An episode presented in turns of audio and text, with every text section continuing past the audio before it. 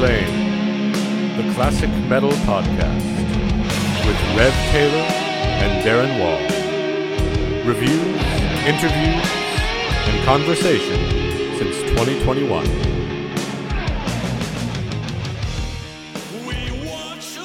Hello and welcome back to another episode of Keepers of the Flame, a classic metal podcast.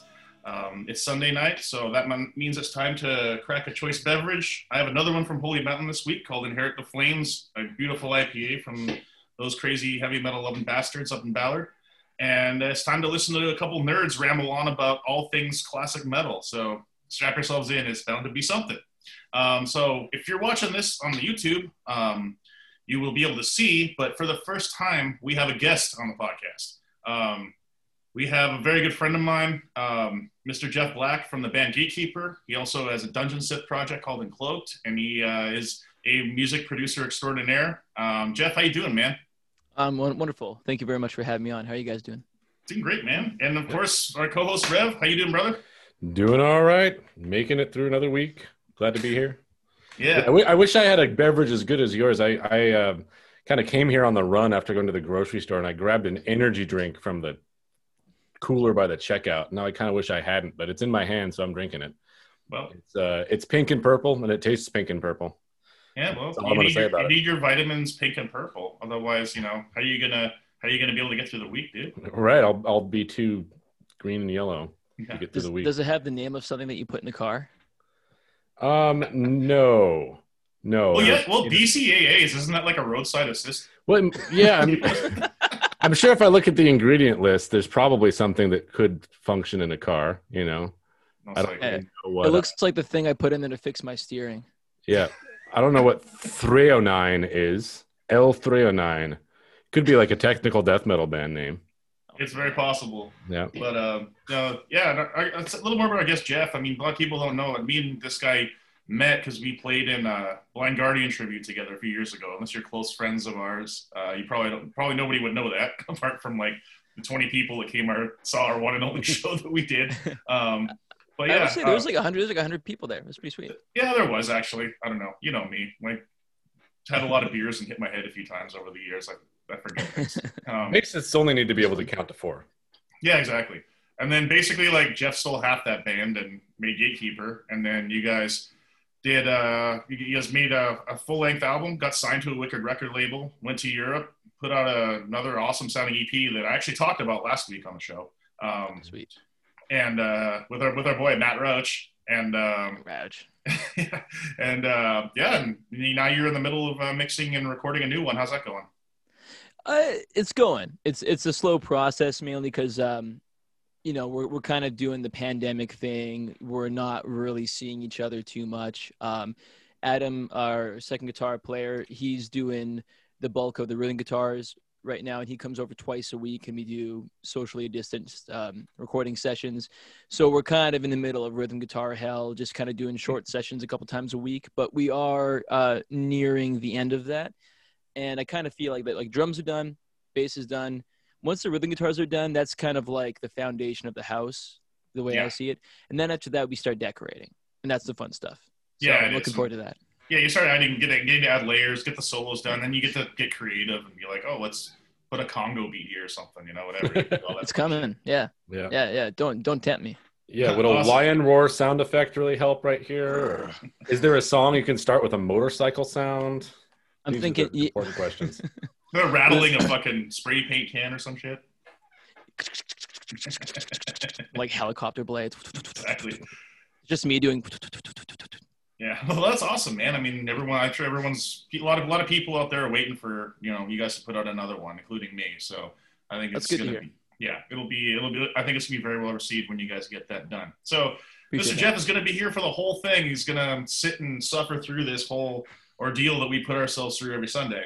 Um, so, of course, as you if you've listened to our first three episodes, you know on the first thing we do is we do a deep dive into a into an album every week, and we try to stick to newer releases. And this week uh, is I think is the first time we've done an album by what I would consider like you know a huge band, like a legacy band. Um, we are going to be reviewing the new album by German heavy metal masters Accept called Too Mean to Die. Um, so if you got, if for those listening that don't know much about Accept, like this is probably one of the most important bands in German heavy metal history. Um, they started in 1976.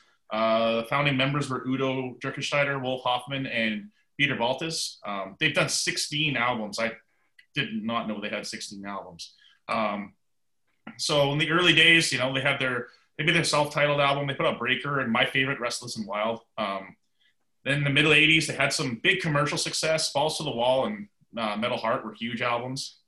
Late 80s, um, Udo leaves. Um, they had that David Reece guy come in for a minute. Um, they put out an album or two with him. Udo comes back in like the in, in the mid 90s, and they put out an album with him and didn't. I, I didn't. I, I, didn't. That wasn't even on my radar in the 90s that they were doing anything. Um, and then in '97, they go on a long hiatus. I remember I remember seeing them on like a few bills. Like they played a Wacken, I think, one year, and uh, a couple of big festivals over in Germany with the original lineup. Um, but they weren't active uh, basically for the late 90s and the whole 2000s. They didn't do anything. And then in 09, they get Mark Tornillo and they have the comeback with Blood of the Nations, which is one of my favorite albums of the 2010s. It's so fucking good. They followed up with Stalingrad. Very good awesome album. They got Andy Sneap on board to produce all those albums, so you mm-hmm. you know what they sound like. if you hear that, you know what they sound like. Um, then um, Herman Frank and Stefan Schwarzmann leave the band, and they put out the last two, which the last two didn't have um, as much of an impact for me um, as the the ones in the early the early part of the decade. Um, that's probably a reason why. Then dudes are pretty integral to the sound, I think. And then this latest album, Too Mean to Die, is the first one without Peter Baltes. He actually took, he's gone. So this is kind of like the Wolf Hoffmann project now. Um, yeah. And I gotta so, admit, I had. Sorry, go ahead. I was gonna say it's kind of it's kind of a historical album in a way. It is. Uh, so being it's, that it's like the only you know Wolf Hoffmann is now the only member of Accept who's played on every every record. Exactly, and you know I, I think Wolf Hoffmann's one of the coolest guys in metal history. Uh, he's such a good riff writer. But I gotta say, I had a, I had a bit of a tough time with this record. Um, you know, musically, I thought it kicked ass. I thought it was real good. Um, there's, you know, Wolf could still write um, a riff. Like he's still got it, man. He can write a riff. He can write a melody. Um, a lot of these songs have, to me, still have that classic accept feel from the '80s.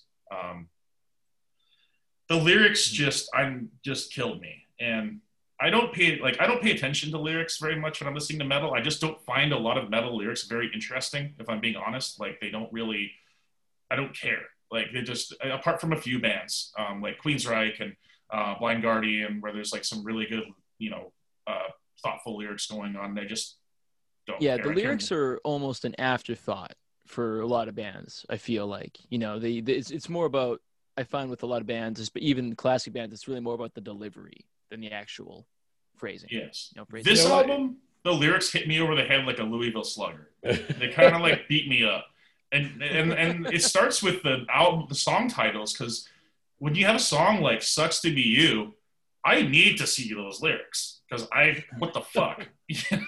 like, so that that was kind of where I was at with the whole album. I thought musically it rocks. And are, are the lyrics available? Like I like we've been listening I'm assuming you guys have been streaming it. You didn't get yeah, like, yeah. So, copies. Yeah, I looked up some of them today on on Genius, I think. So they're they're out there. Okay. Um, the lyrics, yeah, I, I was playing it. I was playing it. It had a lyric screen came up, like on my oh. on, on, on my iTunes. Like I, there's a setting where you can have the lyrics scroll when you're oh, playing it. So. Uh, okay, I gotcha. I've been using YouTube. Yeah, I, I mean, I this is YouTube pressing. this is one of those like you know, a lot of last week I was talking about the importance of making yourself understood as a singer. Um, and I guess now we, we do kind of see some of the flip side of that. Like sometimes, you know, actually Mark Tornillo is, is pretty easy to understand. He's good at singing in that way, but uh, there's a downside to that if the lyrics are uh, not not too interesting or, or a little bit subpar. And I think in a couple cases here, uh, that's that's definitely the case, and and you could definitely make a case that across the board, it's not it's not a, a especially fascinating album lyrically. And there's some moments where they're kind of going for that kind of like nudge, wink, wink, uh, irony thing, but I feel like actual Germans are usually better at that than Americans are. And so with this American singer, he I'm not sure if it's if the vibe quite gets across in the way that that Udo was able to kind of get that sense of irony across. Because some of those old accept songs are a bit goofy, but it works a little better than this does. Yeah, they're goofy, but they're kind of thoughtful in a way. You know? Yeah. They're goofy with it, and there's also the English second language type thing too, where there's like some of the some of those bands have a small. There's a little bit of a barrier where there's a few things that don't totally make sense, but it works. You get the idea, and it's kind of Mhm. charming. Yeah, Yeah. and, and Udo is not, you know, he's his diction's not necessarily the best. So there are verses in that old stuff where you're just like, what's he doing? He's kind of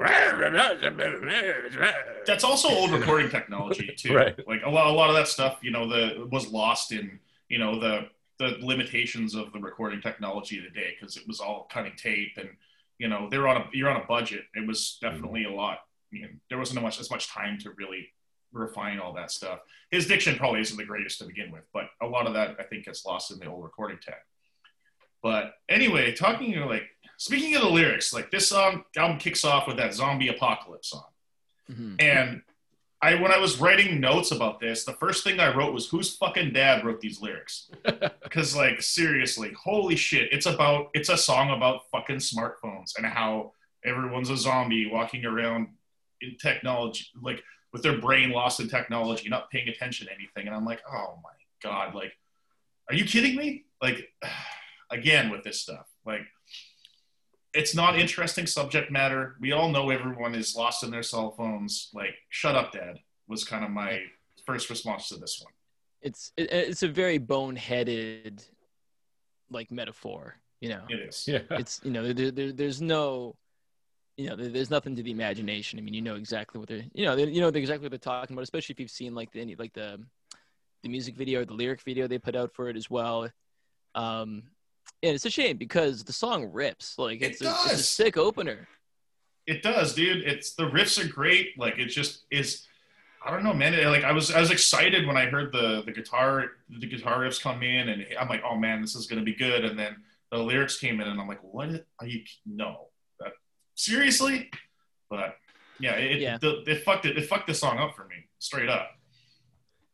yeah it's a shame it's it, it makes it hard to take it seriously Oh, really? It's like, yeah, Yeah. I know. It's just like technology, tech technology bad.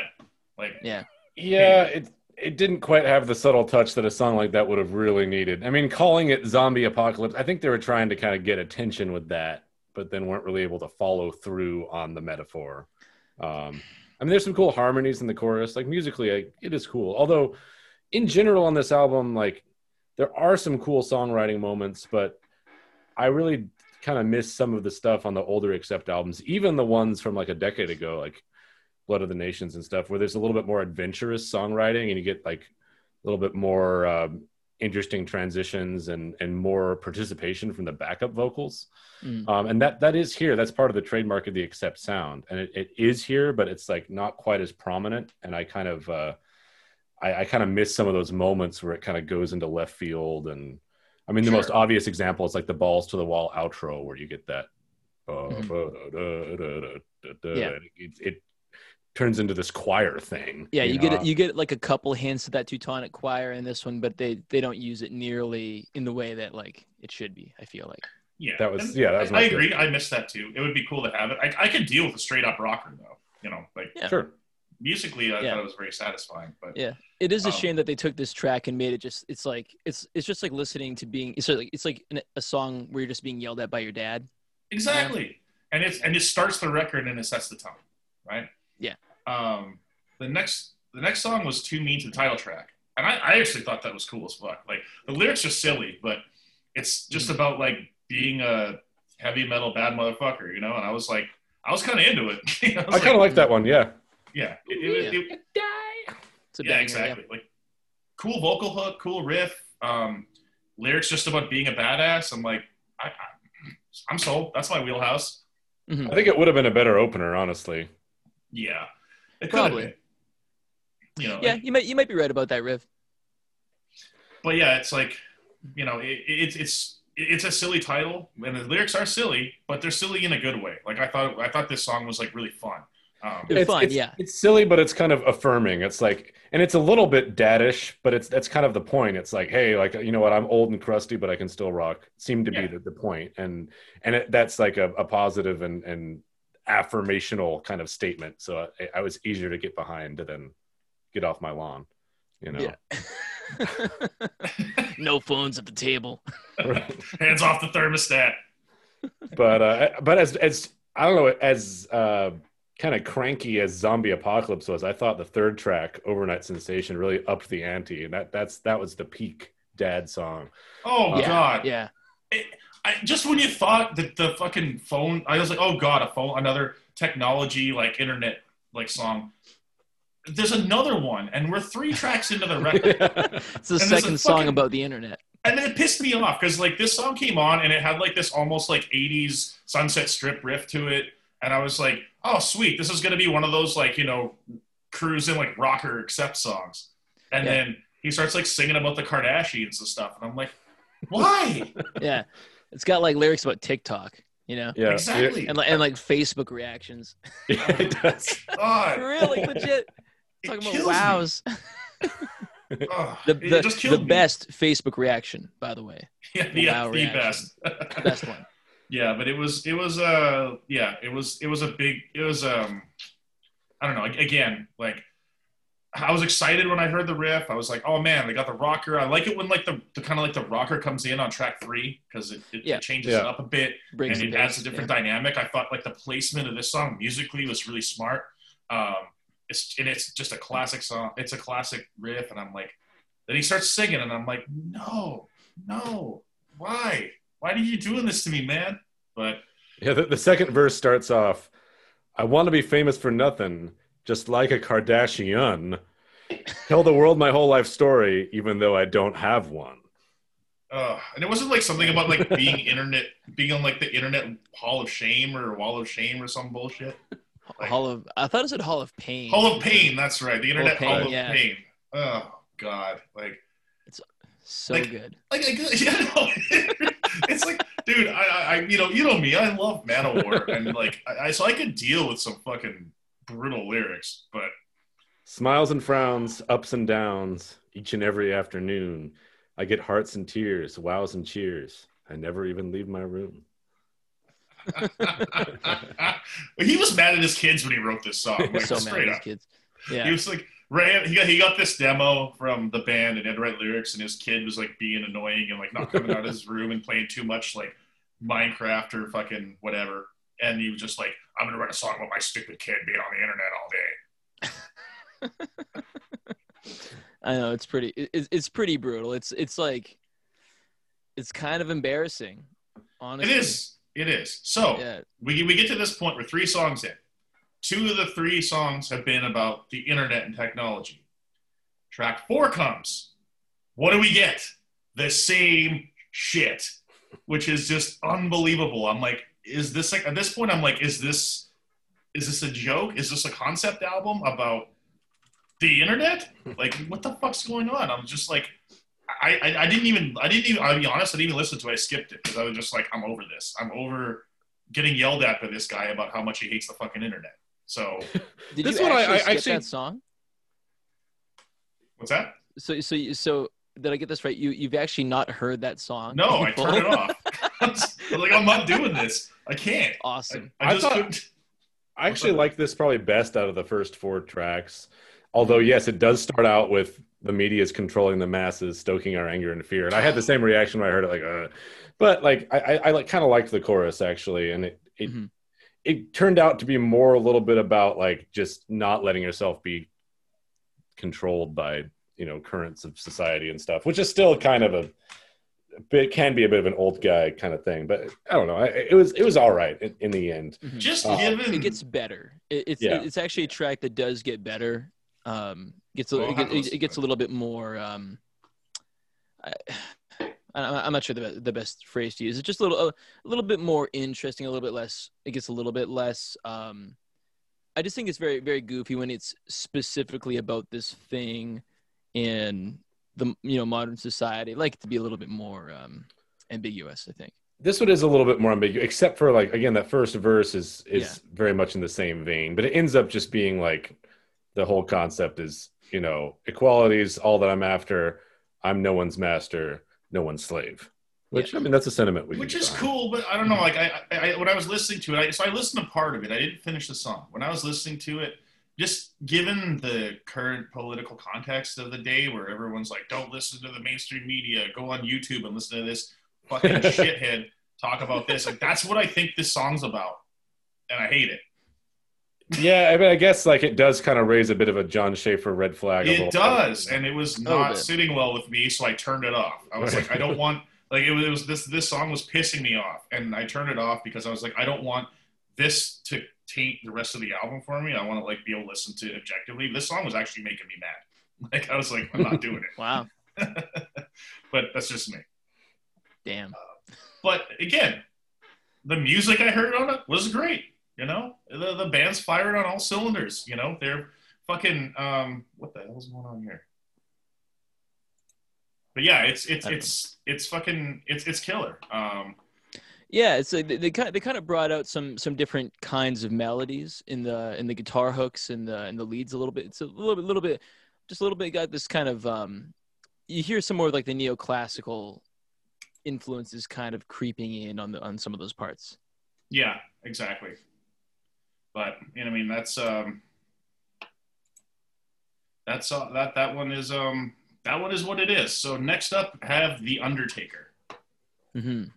Uh, what do you guys think of this one?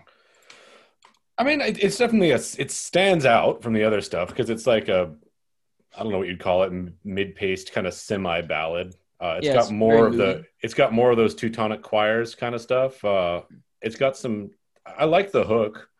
Um, the lyrics are all just kind of like, you know, we're all going to die and and using the undertaker the character of the undertaker as kind of a metaphor for it yeah. um so it's not exactly like it's not highbrow kind of stuff really but it it worked better for me than a lot of the stuff that came before yeah i agree the guitar solo section is very cool in that song yeah, yeah. You, you, start to hear a lot there's a lot more um personality coming through in the in the lead guitar work in that one, which which is very cool. Although uh, the the the rest of the song, like again, like the, the lyrics were kind of very very bullheaded, you know, uh, very very Dr. Seuss patterns yes. and things like that. But, uh, That's true. Except with like less depth.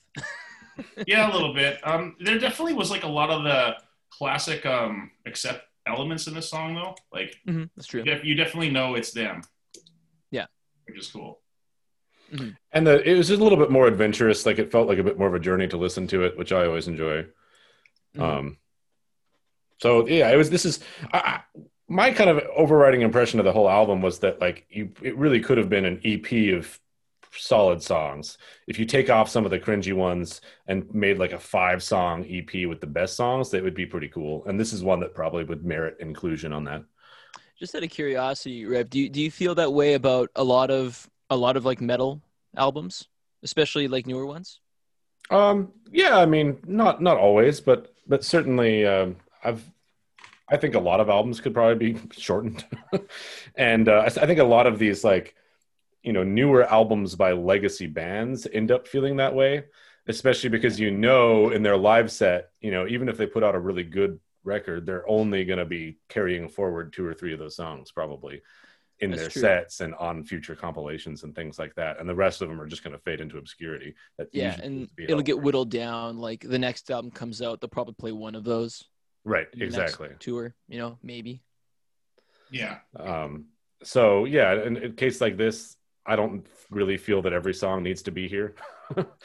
um. Mm-hmm. But I, you know, there's there's enough that I do enjoy listening to that I, I'm not saying the whole thing should be thrown away. I just think, you mm-hmm. know, maybe once you get to a certain point in your career, you should think about like maybe we should just release 35 minute album, get in and out, and really like hit them with the best stuff. I mean, that's not, what that's what the classics were. You know, I mean, yeah. there are reasons for that, obviously, like limitations with the format and you know budgets and all that kind of stuff. But I feel like the albums were kind of better for that. Like, very few albums warrant um, a 50 to 60 plus minute, you know, time span Yeah. Like at least at least in terms of like heavy music. Uh, I think so too, especially in, in a band like this where it's, um, it's a bit more of a straight ahead songwriting style. You know, Yeah. this is not it's not a progressive album by any stretch of the imagination. So Mhm. it's each song kind of has a, a familiar format, and if if if if one of them has a few elements that aren't quite working, like overnight sensation, it Yeah. it probably should have just you know made it onto the B sides compilation. If that, it may have should have just ended up on the cutting room floor. Right. Um, Yeah, I agree. Um, yeah, it, it, I guess that comes to a bit of self-editing. Um, but I mean, a lot of these a lot of these larger bands though start with way more songs too. yeah, that's Like, true. And then Like I'm, I'm, a little bit. I, I would be curious to hear like um some interviews with um Acceptor Andy Sneap where they talk about this because sometimes they'll let slip like, oh yeah, we had like 40 song ideas or 40 riff ideas and we eventually got it down to the best 20, recorded those, and then picked the best in this case 11 out of those. Maybe there's a Japanese bonus track or something if bands are still doing that. So yeah, I mean, I'd be curious as to know like how many they started with. yeah, for sure. Um, but yeah, it's speaking of songs that they had that they started with. The next one is my favorite title on the record, which is "Sucks to Be You." Um, it's an amazing title, um, and it is it is funny. Like like I, it's a hilarious song, and it is super. It's super fun though. Like you know, I was Yeah. I, I, I was surprisingly kind of into this one, as silly as it was, because Mhm. you know I don't think it's intended to be anything serious. I think it's intended to be like a little bit lighthearted and and whatever. But actually, I, I had some fun with this one. It was like Yeah, it's a banger. it, Yeah, it I- dude. It's fun, but although it's it's it's kind of funny from a lyrics perspective, like after the first half of the album was all complaining about internet culture, like this album's lyrics sure kind of read like a Facebook comment, you know. Yeah, yeah, yeah, yeah, yeah. That's a good point. I never thought about that one, but you know, That's great. yeah, it just it, it, it was I don't know. I didn't have much. I didn't have much of an opinion on this song either way. It was just kind of there. It was kind of Mhm. kind of silly. Um, it almost sounded like it could be an Exodus song, unlike uh, one of their more modern records of Rob Dukes on it, because he always had songs about how he like some guy was like pissing him off, and he wanted to beat him up, or some loser like leashing on his life or something, and really that guy's just shit staying on life. So whatever. Mhm. um, don't like that guy. Sucks to be him, right? That's what you're It trying does. to say. So, it sucks with that guy. Yeah, It yeah, yeah. Um, but I don't know. I don't know if you guys had any serious thoughts about that song. It was just kind of there for me. I was like, yeah, all right. Yeah, I don't really know if there are serious thoughts to have about that song, honestly. Yeah, there's not much. You, can't really write a dissertation about that one, but it's a it's it's a fun song. It's a banger. Um, it was. Um, I I feel like it kind of like it, it sort of gets into this thing where like a lot of the, they they start reusing tempos Mhm. when you get when you get to the halfway point, and sometimes when you get when you get into past the fifth or sixth track, that's when my attention will start to wane because you'll just hear bands start to reuse rhythmic patterns, Yeah. tempos, And, and I think that was where I was with this one too. I was just like, I, I like I know what's going to happen here. I'm not really too Hmm. interested in this song at all. It's it's not bad, but it's just kind of there. I will say that the next one though, Symphony of Pain, I liked Yeah. this one. Yeah, I this thought this is- is a cool track. this is the highlight of the album for me. Um, Mhm. Part of it's because it gets into my my wheelhouse. It's about Beethoven. At least that's mm-hmm. how I interpret it. Um, and it quotes uh, not one but two oh, Beethoven yeah. symphonies. Yeah.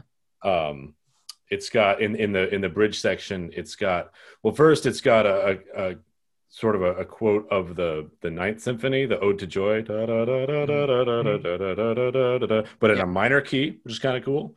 And, and then it, it it's like the guitar solo is over that, and then when it transitions back into the chorus, it plays um, a little quote of the Fifth Symphony.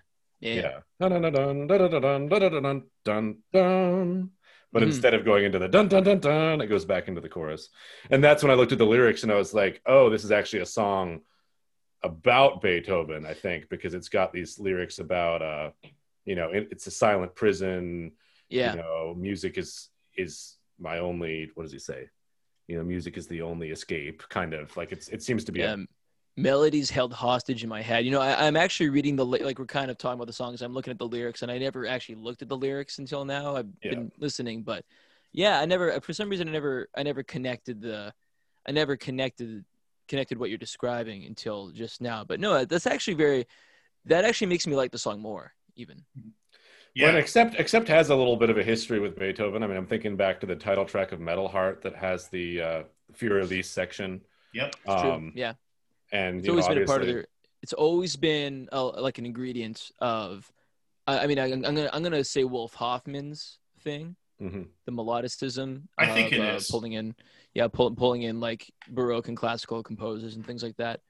Um, it's always been a, a thing that he's done, and I think this might be a discussion we go into later, but I, f- I feel like the the world of like power metal and traditional metal owes quite a bit to Wolf Hoffmann, and people don't really talk about that. But I feel mm-hmm. like he was a guy, like an early example of a guy to do stuff like that.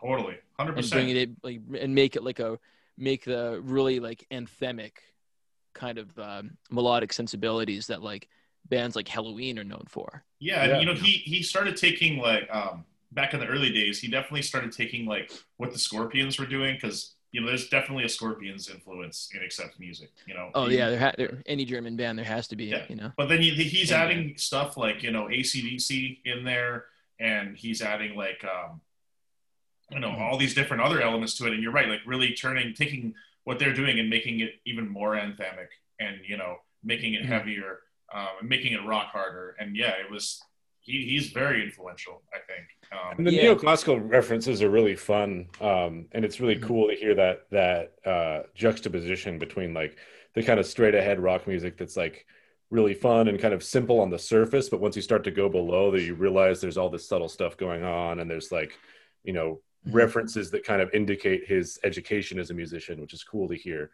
Um, and there's a i'm sure there's stuff that i'm not catching but there's even like the last track that instrumental track also has mm-hmm. a um, it's got a yeah. quote of Dvorak new world Dvorak, yeah yeah. Right. yeah yeah but going back to symphony of pain like this is also probably my favorite one on the record too it's just there's even like a bit of a power metal influence going on like you can mm-hmm. hear they kind of bridge into that territory and this this to me harkens more back to the stuff they were doing on blood of the nations and yeah. it just kind of made me wonder like where was this on this record for the rest of it? I, I kind of want more of that. Yeah, the, the chorus is really strong in this one. Just like the the sort of forward like chugga chugga chugga chugga mm. chugga chugga chugga chugga. Just it just has this like forward motion. It just kind of like rolls over you like a like a tank or like, yeah. like hits mm-hmm. you like a like a wave that you just can't stop it. Lots and, of uh, lots of cool like guitar uh, melodies, some cool harmonies going on. It's just it's a great yeah. tune, man. And yeah, I just like I, I was driving my Mustang while I was listening to it, and I can know it's a good song when that then that needle starts to go over 100 miles per hour. yeah, yeah, this yeah. is a good tune. Yeah, it just uh, uh, that that snare just on top of the beat, you know, on top of the yeah. beat, like the vocals and the riffs just kind of surging forward, just it hits like a wave, you know. It does, man. It's this great tone. Um, so they follow this up with a, a ballad called "The Best Is Yet to Come," mm-hmm. and this starts, and I'm immediately I was like, oh boy, here we go. But I actually liked it. Yeah, I was, I, I, liked it. I, I was surprised about how much I liked it. Like Mark Tornillo hits a completely different voice on this, and I that think cool. does a really good job in the verses of singing them melodically. Um, the lyrics are like overly positive, which I actually really enjoy. Like I, yeah, I enjoy I mean, like I enjoy that. I really liked this one too, and in part I think because I identified with what he's saying in the lyrics. Um, mm-hmm. You know that that that he's uh, describing this kind of optimism, but there is a little bit of a there's a, there's a couple things kind of working against that and creating a tension that I like. Like obvi- the whole thing is in a minor key, um, so you get that the best is yet to come, and it sounds kind of sounds more gloomy. And of course he's kind of saying on my deathbed I'll still be saying the best is yet to come and it's a there's a little bit of a wink in that too. Uh, yeah. And so I liked it. I, I, I think it it really works, and I I I liked the groove of it, and uh, I think part of what made it work is that it's I think it's probably an honest song for him.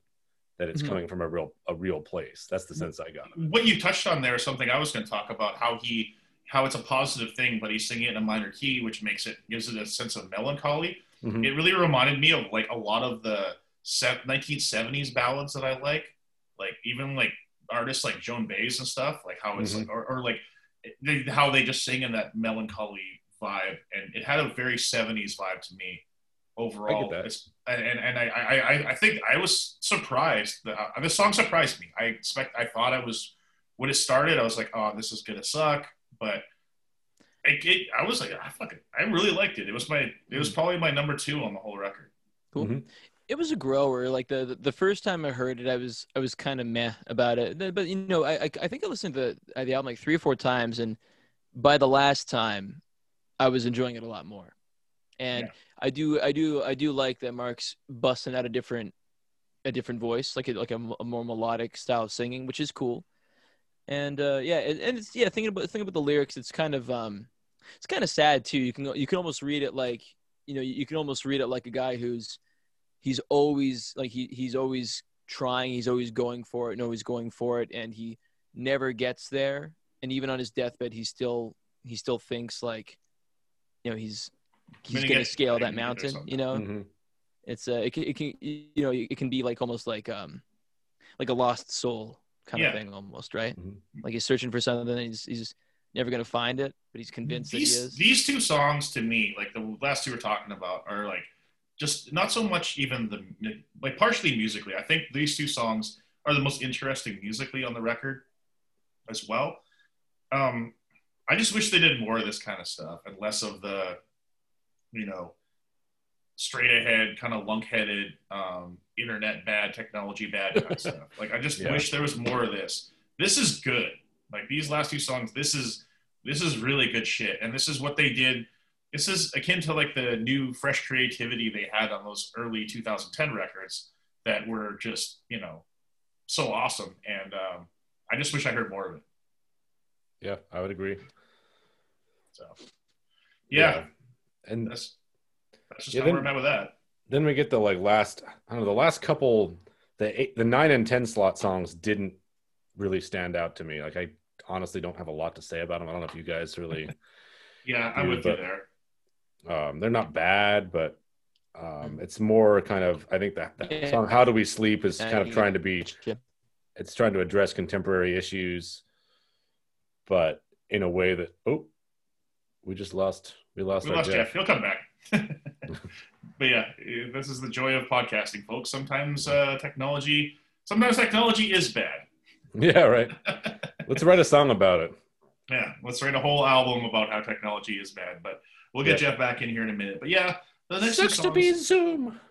sucks to be Zoom. but yeah, the um the whole uh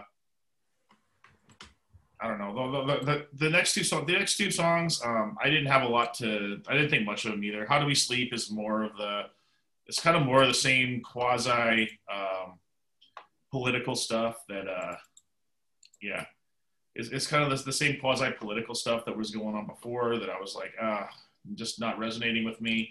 It just doesn't seem overly genuine or anything.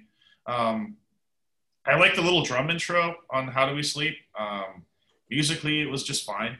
Um, same with like, yeah, Not My Problem was, yeah, it's just, it's just kind of like more the dad lyrics, you know? I didn't really have all that much to say um, about, about that one either. It just, songs rock Yeah. pretty hard, lyrics are silly. Yeah, I mean, we I, we really don't need "Not My Problem" and "Sucks to Be You" because those songs are in the same lyrical, title, uh, musical vein. Really, I think I, I don't think we need both of those on one album. No, they're, they're, they're, you're right. It is literally exactly the same shit. Um, so I'm, I'm not really, I'm not really sure. I'm not really sure why they felt the need it had to be there to be two of them. Um, but we got two of them, and uh, I guess we just have to deal with it. Yeah, Um, uh, hang on a second. Here comes Mr. Jeff again. all right, back in the fight. hey sorry I might, That's all good, man. This is the, the, the joy of doing a podcast across international borders. Um, that that was very strange i've my computer had a stroke it's never it's never done that before awesome. But uh, anyway, we were talking about the next two songs, like "How Do We Sleep" and "Not My Problem," and just that it's more of the same. Rad music, straight ahead rockers with some knuckleheaded lyrics. Kind of was the vibe Yeah. we got from those two.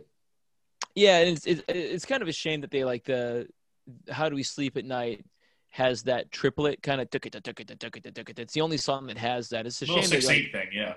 Yeah, and it's Oh, a shame that, that they one, yeah. leave. They it's a shame that, and they're not the first. I've I've heard other albums that do this where they like leave that song for the end. Yeah. It's like I kind of wish they would take that the songs with that tempo and them a little little bit earlier, just because they are. It's it is a different rhythm. I'm Yeah, you know, it I'm ready to move on. Like Yeah. I'm checked out almost. Yeah. But uh, yeah. Yeah, yeah, it's well, I, in in um, Blood of the Nations, I think it's track Teutonic Terror is track two, and that's and that's uh, I mean it's a great title, but it's a those lyrics are pretty goofy too, but it's got that great 12-8 kind of vibe.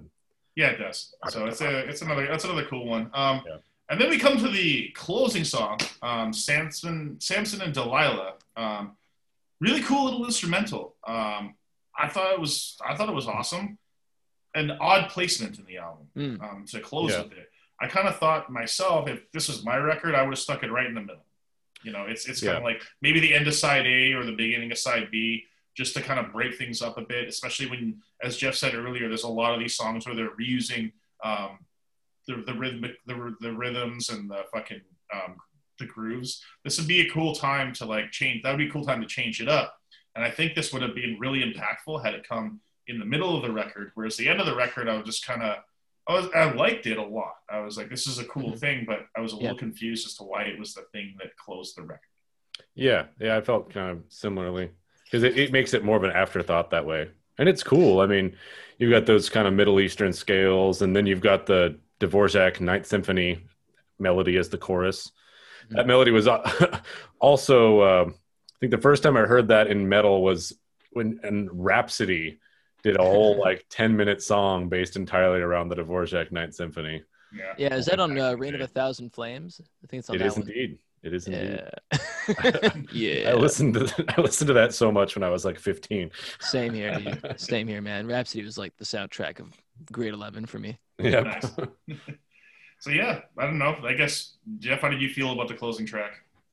You know, it, it was funny. Um, it was the song. It came on, and I was like, I was, I was like, oh, this is different. This is cool. And I was bummed that there were no lyrics in this one. yeah, I know. I was the same thing. I'm like, oh shit, I this was is like, actually oh, going to there's be no singing. What?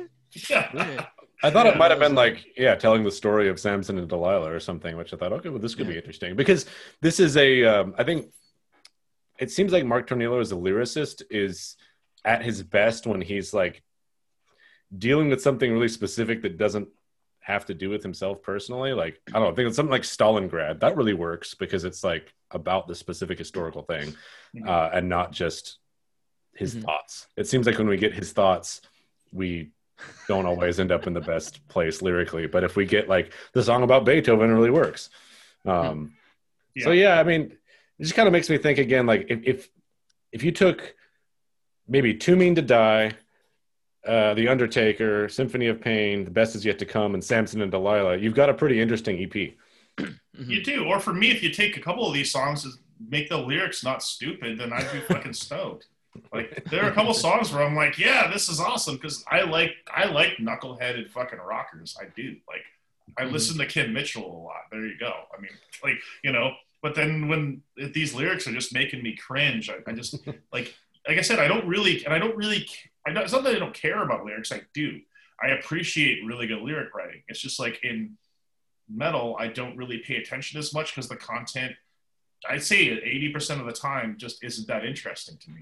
Um, however, these ones were so in my face, I couldn't ignore them. And Mhm. for that reason, I'd say a good, like as Rev said, a good 60% of this album for me is really tough to listen to. Um, the stuff that is good is good, and the stuff that isn't good really isn't good. That's just kind Yeah. of my, my take on this one. yeah it was distracting at times you know like like because yeah you're, you're you're enjoying the riffs it's you know there there are a lot of lot of bangers a lot of cool guitar guitar hooks a lot of like really wicked solos and things like that and interesting melodies and you know always love hearing wolf hoffmann play but yeah then then you just kind of get the the the, the boneheadedness of the uh of the the lyrical content does distract from that production a plus like it sounds Yeah. it's andy sneap it does sound like an andy sneap record but it doesn't sound like Mm. one of those typewriter drum super fake andy sneap records like because I think with a band like Accept, you don't need to do that. They're all really good players, and um, I thought the Yeah. production was excellent. Um, Mhm. Shiny, but not ridiculous. Um, I thought the playing was really good. It's like I said, my only complaint is the lyrics, and as as was point as Rev pointed out earlier, it would have been nice to hear a little more of those gang vocal dynamics, some of the more interesting stuff they were playing with in the earlier part of the their reunion um, when they Yeah. had Stalingrad and, and Blood of the Nations and that. And I don't know. I mean, the last two records I think were kind of the same for me a little bit. Like the last one, I forget the name of it. Um, it had that silly Kool Aid song, like "Don't drink the Kool Aid."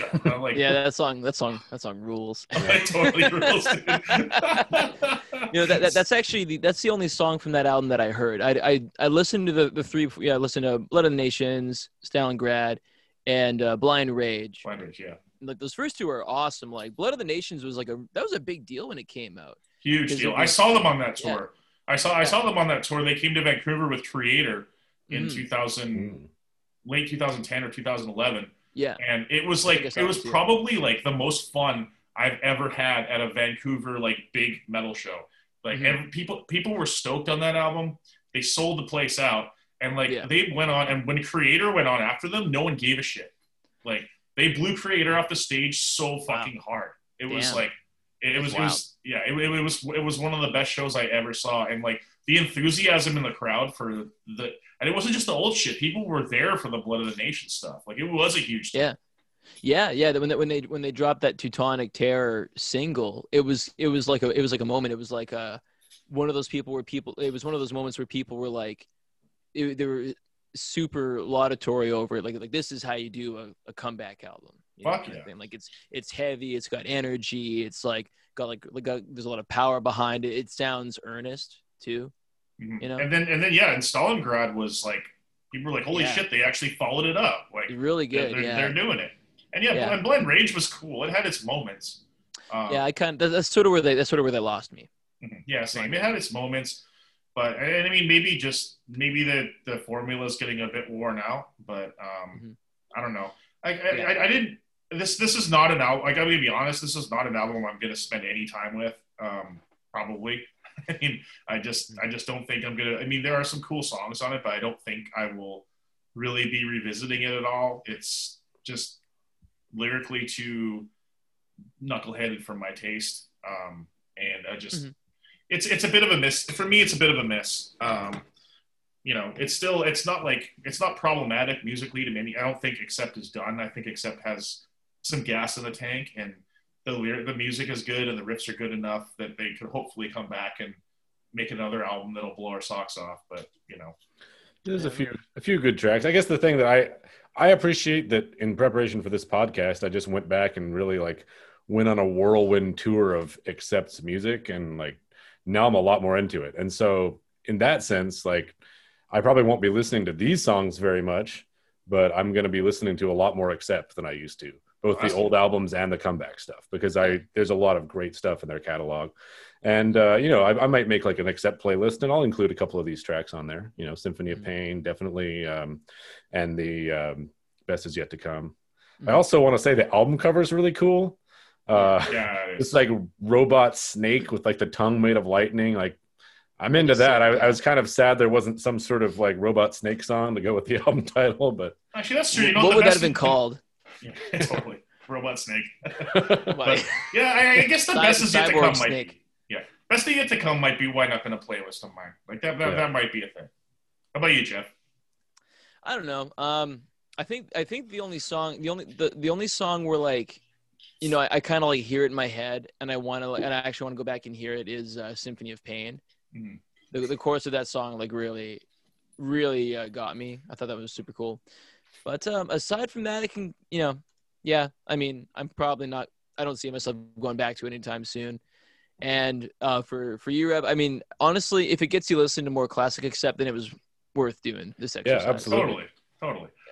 All right, so that's uh, all the time we're gonna spend with uh, with the accept record. Um, but I guess we'll move on. That's you know where you guys have kind of got the gist of what we think of that one. Um, so uh, I guess we'll move on to second segment, which is a, a lot of fun, which is our picks of the week. So we all pick something out of our collection. The caveat is you got to own it. and It's got to be a metal record. Um, so I'll go first. Um, my pick of the week is High Strangeness by Mothership.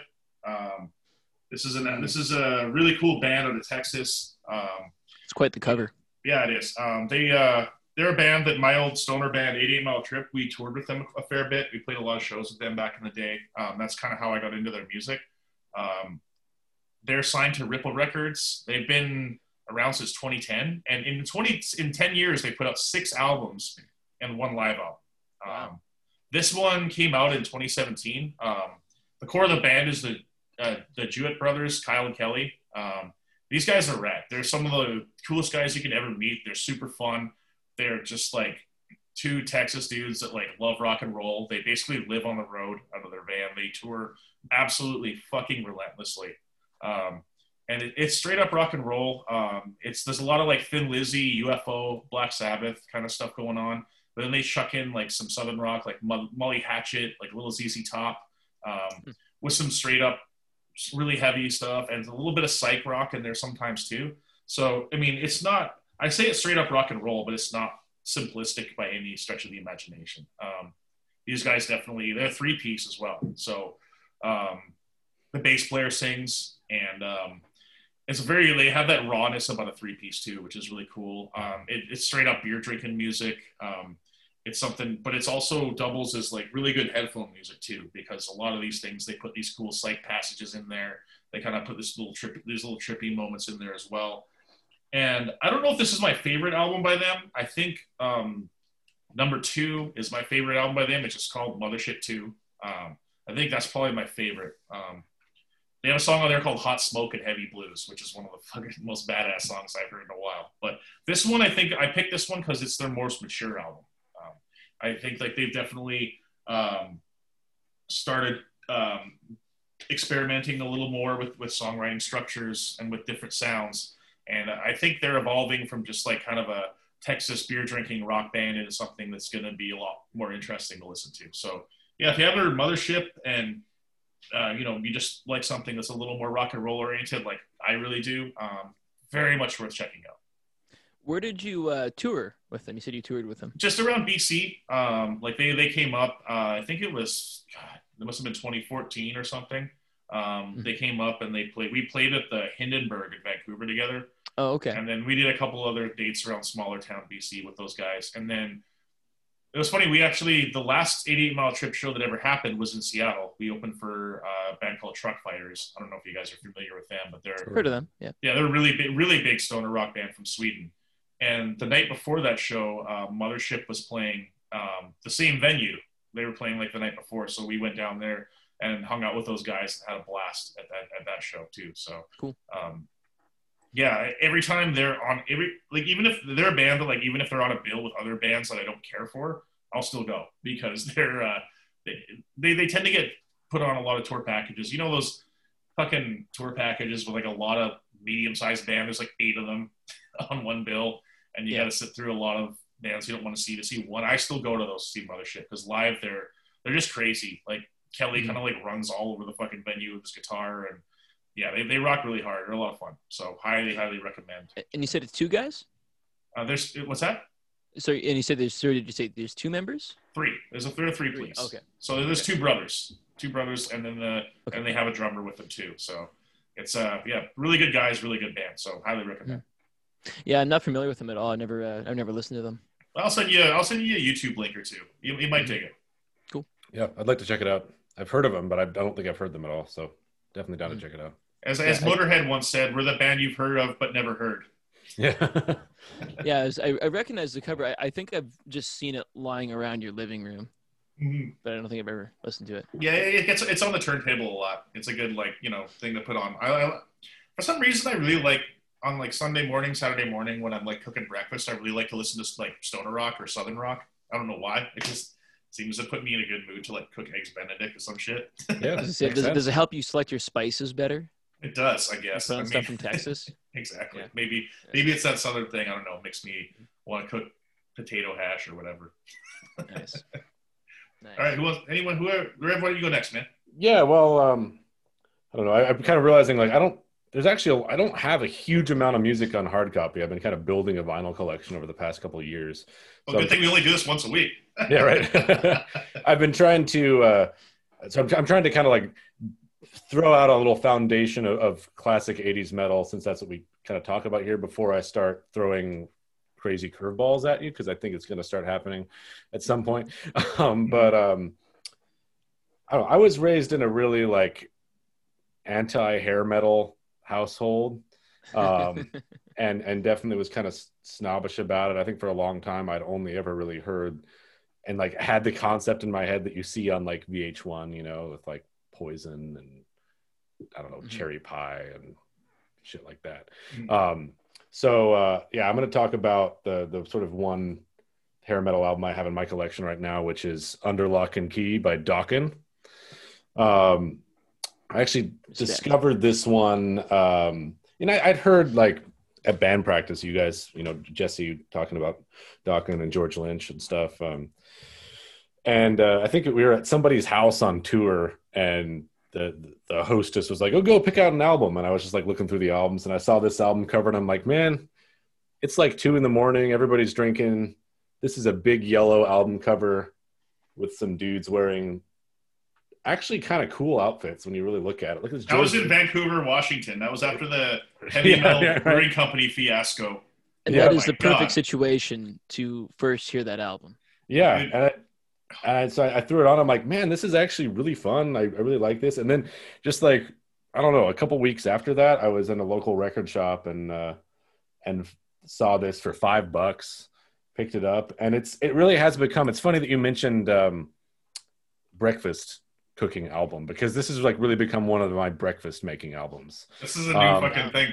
Someone should make a someone should make a playlist on on YouTube. Like, I was laughing breakfast at my metal, metal for yeah. There was an album called breakfast. Metal for Breakfast, but never right. been a playlist. That was a compilation, right? That's right. right. Yeah, with that weird looking dude eating ball bearings on the cover. well, at the beginning of the pandemic, I did do my kids my metal song for kids called Heavy Metal Breakfast that went there. You go. A tiny, a thing, tiny yeah. bit viral.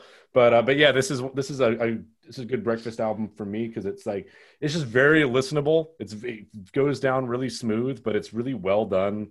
All the you know all the performances are really great. Uh, Don Dokken sounds great. All kinds. Unchain the night, dude. Unchain the fucking night. the night. even good. like even the way that intro starts, it's like it's got this you know great acoustic um, or clean guitar like darker sounding intro and and I think maybe a lot of it won me over about it is just that it's um, it's it's classy you know it's not it's not sloppy it's not one of these kind of trashy hair metal albums it's pop metal but it's it's executed really well. The riffs are really great.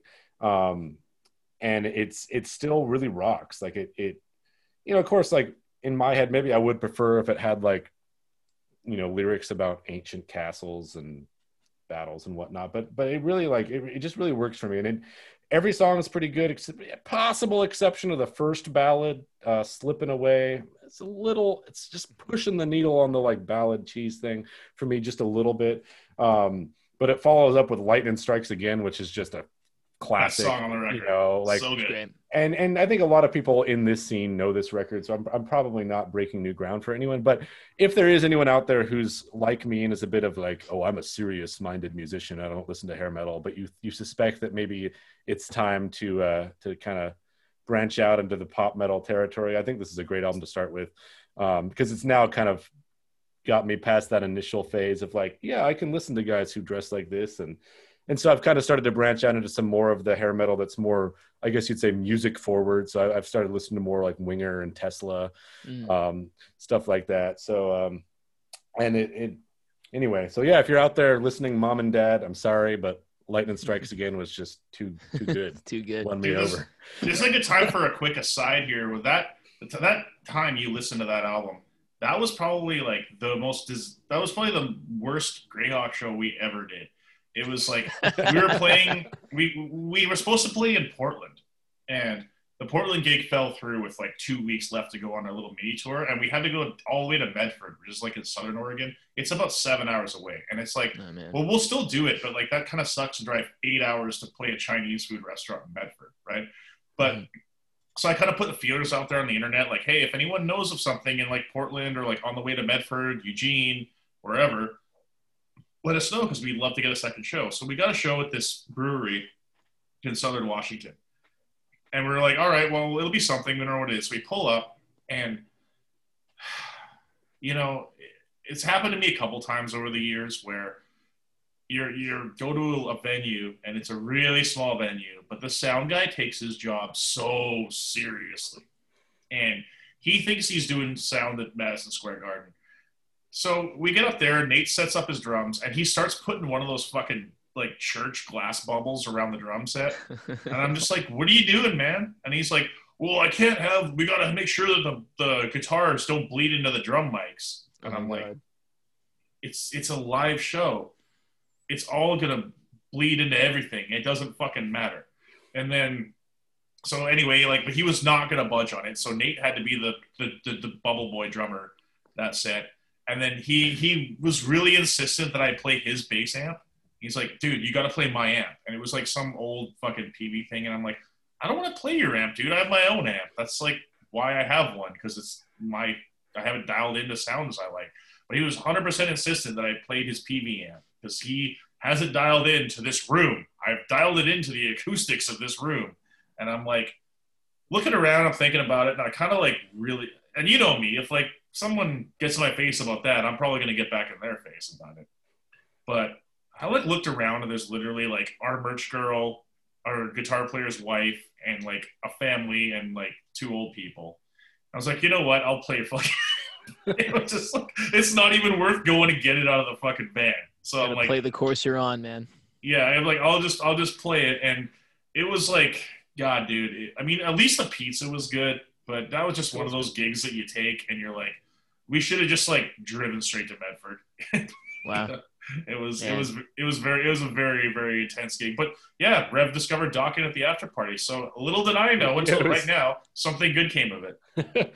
well, you know, we, there, there was like, you know, the, that one soccer mom and like the one old biker dude. And, oh yeah, those they were funny as fuck. and and they bought merch, and I I've definitely seen that dude at like one of the other shows we played in Portland. So, you know, I, I don't. Anytime you make a fan, I guess that's worthwhile too.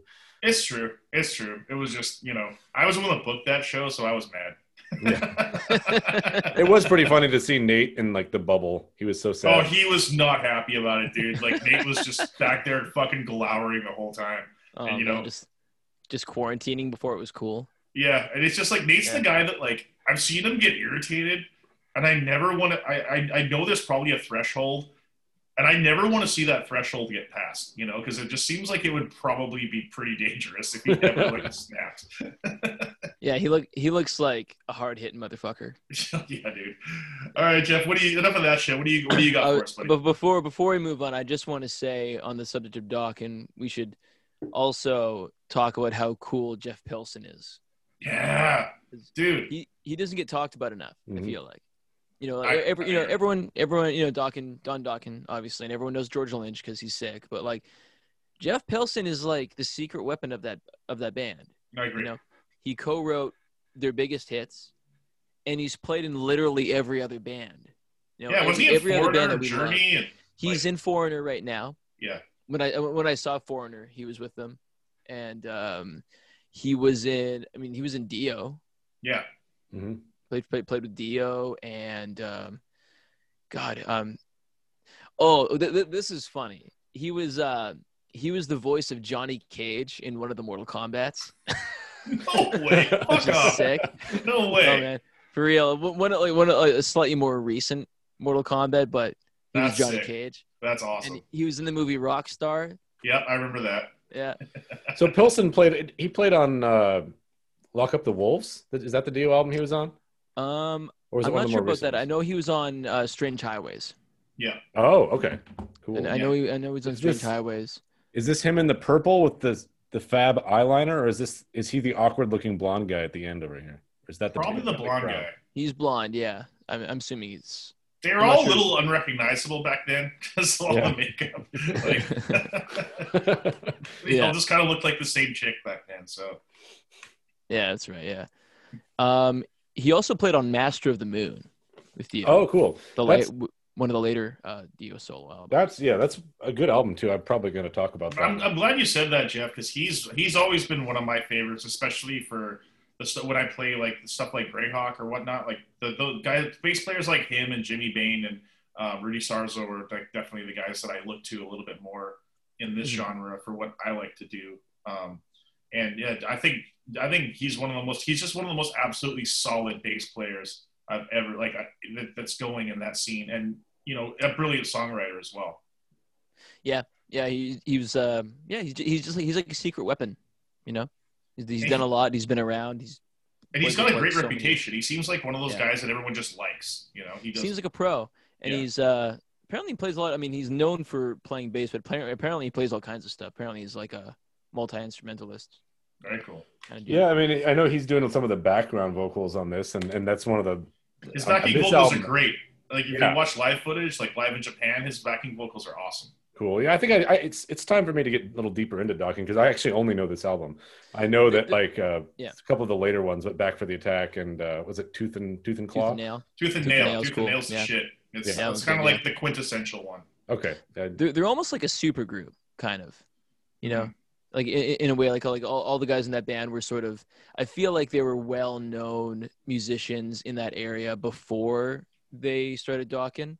Yeah, You know, they, Mhm. they they're kind of like some dudes who had some experience under their belts already, and so they they were almost almost a super group in a way. The way that the, the band worked, I feel like. Great. All right, man. Well, let's see what you got for us for picks of the week. I got Night of the Storm Rider. No, no, we're not we're not gonna talk about that. It could be rewritten like Night of the fucking Extradition. Night of Night of the uh, storming the Capitol. Yeah, I don't know, man. Uh, no, we're not gonna talk about that. He- I don't know he seems- anything like- that fucking that fucking prick seems to appear on every one of our podcasts, so we might as well keep it going. yeah. I just uh man, it just it just sucks that like so many of my high school heroes have just been collectively showing their assholes over the past five years. Yeah, it makes me He- sad because he's the goddamn king of it too. So man, it, it, it makes me so sad because like Iced Earth was a huge influence, like a huge Same. influence, not not not even just like on me as a musician, but as like a fan of music. Like Iced Earth is one of the first like real heavy metal bands that I like got into. You know, Iced Earth and Blind Guardian kind of side by side. They were like the first band shirt I ever bought. I literally like went and like picked up a guitar for the first time because of the the song Wolf from Horror Show, mhm. you know? great, Like, was- great yeah. So yeah, they're like, huge. They were bummed me huge for me, dude. Yeah, huge for Mm. me in high school. They not, not so much in high school. I was a little bit older, but yeah, they were a massive band for me. Um, a lot. The early, my old thrash band I was in, uh, Entropia. Like our early stuff was a little more power metal, and we had a huge influence by Iced Earth. Like our, Yeah. we had a title track that we wrote that was this long epic, and it was really inspired by the music and the structures and the riffs on the uh, in the Dark Saga trilogy. Right, So- right. I remember spending so much time in like grade 10, grade 11, like whenever I saw a kid like wearing a Metallica shirt, I would like try to get them to listen to Iced Earth. Like, like so I would, I would like punish them with Iced Earth. Like, yeah, it was, it was, it was bad. and here we are now. Here we are. now, now it's just, it's just, it's just hilarious. Now he's punishing us. He's, yeah, he is the punishment due. Yeah. So I, I, I don't want to talk about that too, too much more. It- it's it's funny. It's hard not to. Yeah. Oh, yeah. I, absolutely. But I, got- I got a couple things. I wanted to I wanted to pull out this guy. Now I, I'm I have I have records, um, but I'm I kind of don't find myself putting on records that much. I just don't think about it that much. I'm more of a CD guy. Play them in the car a lot. Um, What about So- breakfast? That's the important question. What do you What do you I'm for a- breakfast? breakfast? I'm a, I'm a podcast for breakfast guy. Oh, okay. I, to be Got it. honest, I don't I don't really do breakfast Mm. that much, but I'll, I'll you know I'll do like I'll make like a nice coffee in the morning and like make a shake for later and stuff like that. But um, yeah, I'm a I'm a podcast in the morning Cool. guy. I Got got. I get I get inspired by listening to badass pod, podcasts. Nice. But um, I did I did bring out something uh, kind of interesting that I think more people should know about. This is a band from Canada called um, Antioch, and this band is I believe they're they're from somewhere in Ontario. I want to say Windsor, but I could be wrong.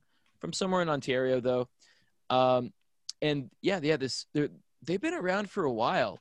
I'm I'm holding in my hand right now. This is um, an album called Land of No Kings. This is their I want to say it's their fourth album. It is their fourth because it has the Roman numeral for four on the spine. That's how I know it's There the fourth go. album. But um, yeah, it's uh it's really good. It's a sweet album. It's it's really sweet, and all their albums are cool. In fact, um, I kind of discovered them by accident, kind of just trolling the uh, new wave of uh, traditional heavy metal channel, and I saw I saw this cover, and I'm like, that looks dope. So I checked it out, and it's uh it's great. It's like really banging like fantasy heavy metal. And it's got like it's got some unique quirks to it. Like some of the vocal stylings are like a little just like a little more out there, but not too weird. It's just like some stuff that's a little more unusual, some interesting tempo and like rhythmic changes that are a lot of fun. Um, it's and it's produced quite well too. It's not super hyped, not super modern, but it has this nice, nice kind of earthy quality. Everything's very, um, very legible, for Mhm. lack of a better term, and it it just it just sounds good. It's a good, it's a good feeling. Um, they're a good feeling band. They have like really cool. All, all their albums have cool covers, and yeah, I mean they, they got like some of these song titles are tight. Like "Screams in the North," Yeah, "Beware I the just Black," looked this up and I'm looking at these song titles and they, yeah, I like a lot of these. "Dungeon Runner," dude.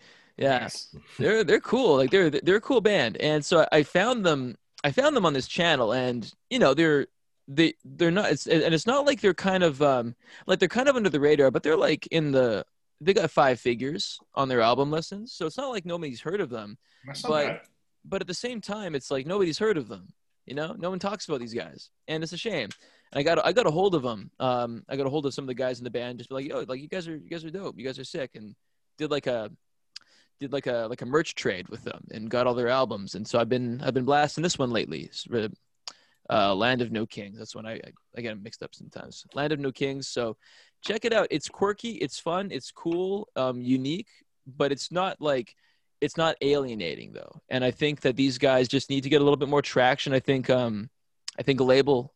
Um, I think one of the European labels needs to pick these guys up. I think No Remorse or Cruz del Sur or High Roller or like one of those types of outfits should uh, give these guys a shot. I'm not sure if anyone has yet because it's a shame, and I think they would do really well if given the right, uh, if uh, given access to a larger platform.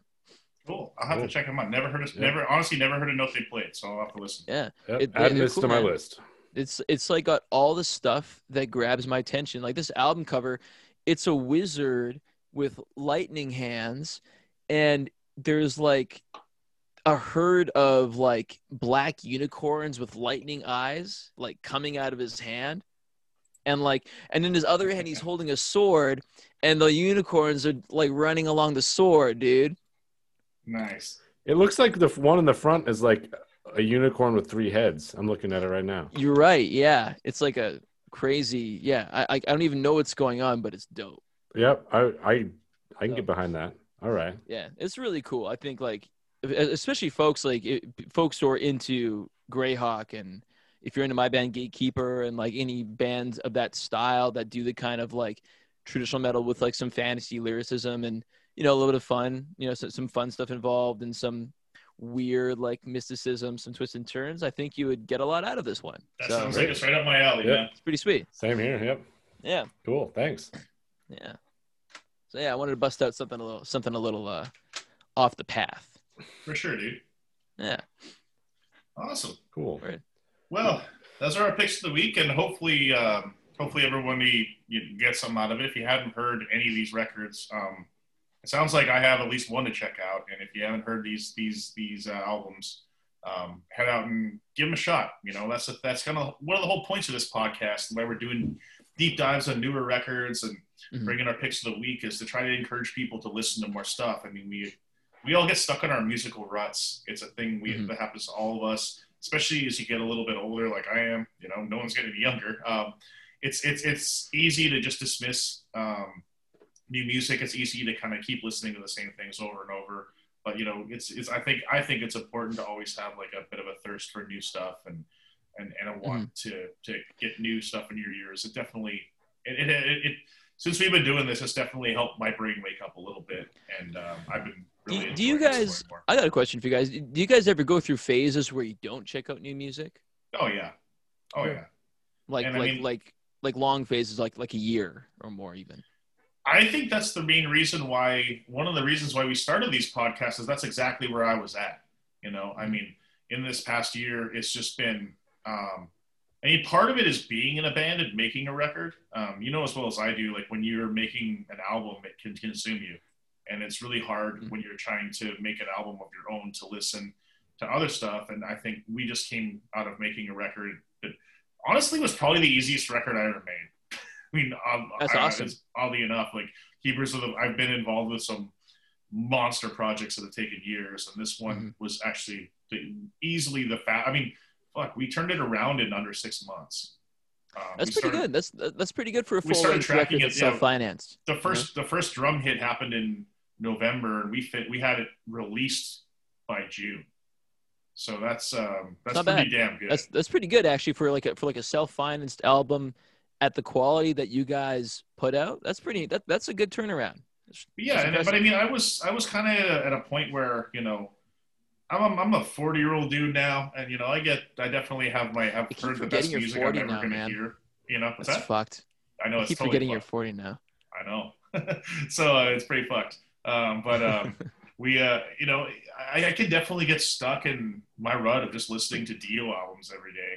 Not that that's a mm-hmm. bad thing, you know, you you definitely I definitely think that this listening to this podcast and having to like not just check out a record, but actually get into it, you know, and mm. actually really listen to it and sit down and listen to the whole damn thing um, is um, has been really fun and it's kind of like rekindled my faith in um, the the music that people are playing, like listening to like the new Witch Hazel and the new Iron Savior mm. records, and yeah, you know, last week we reviewed the new Adamantis record, and cool. That's a fucking great debut. You know, it's so um, great. I, yeah. I almost pulled that. I almost pulled that for my pick of the week too.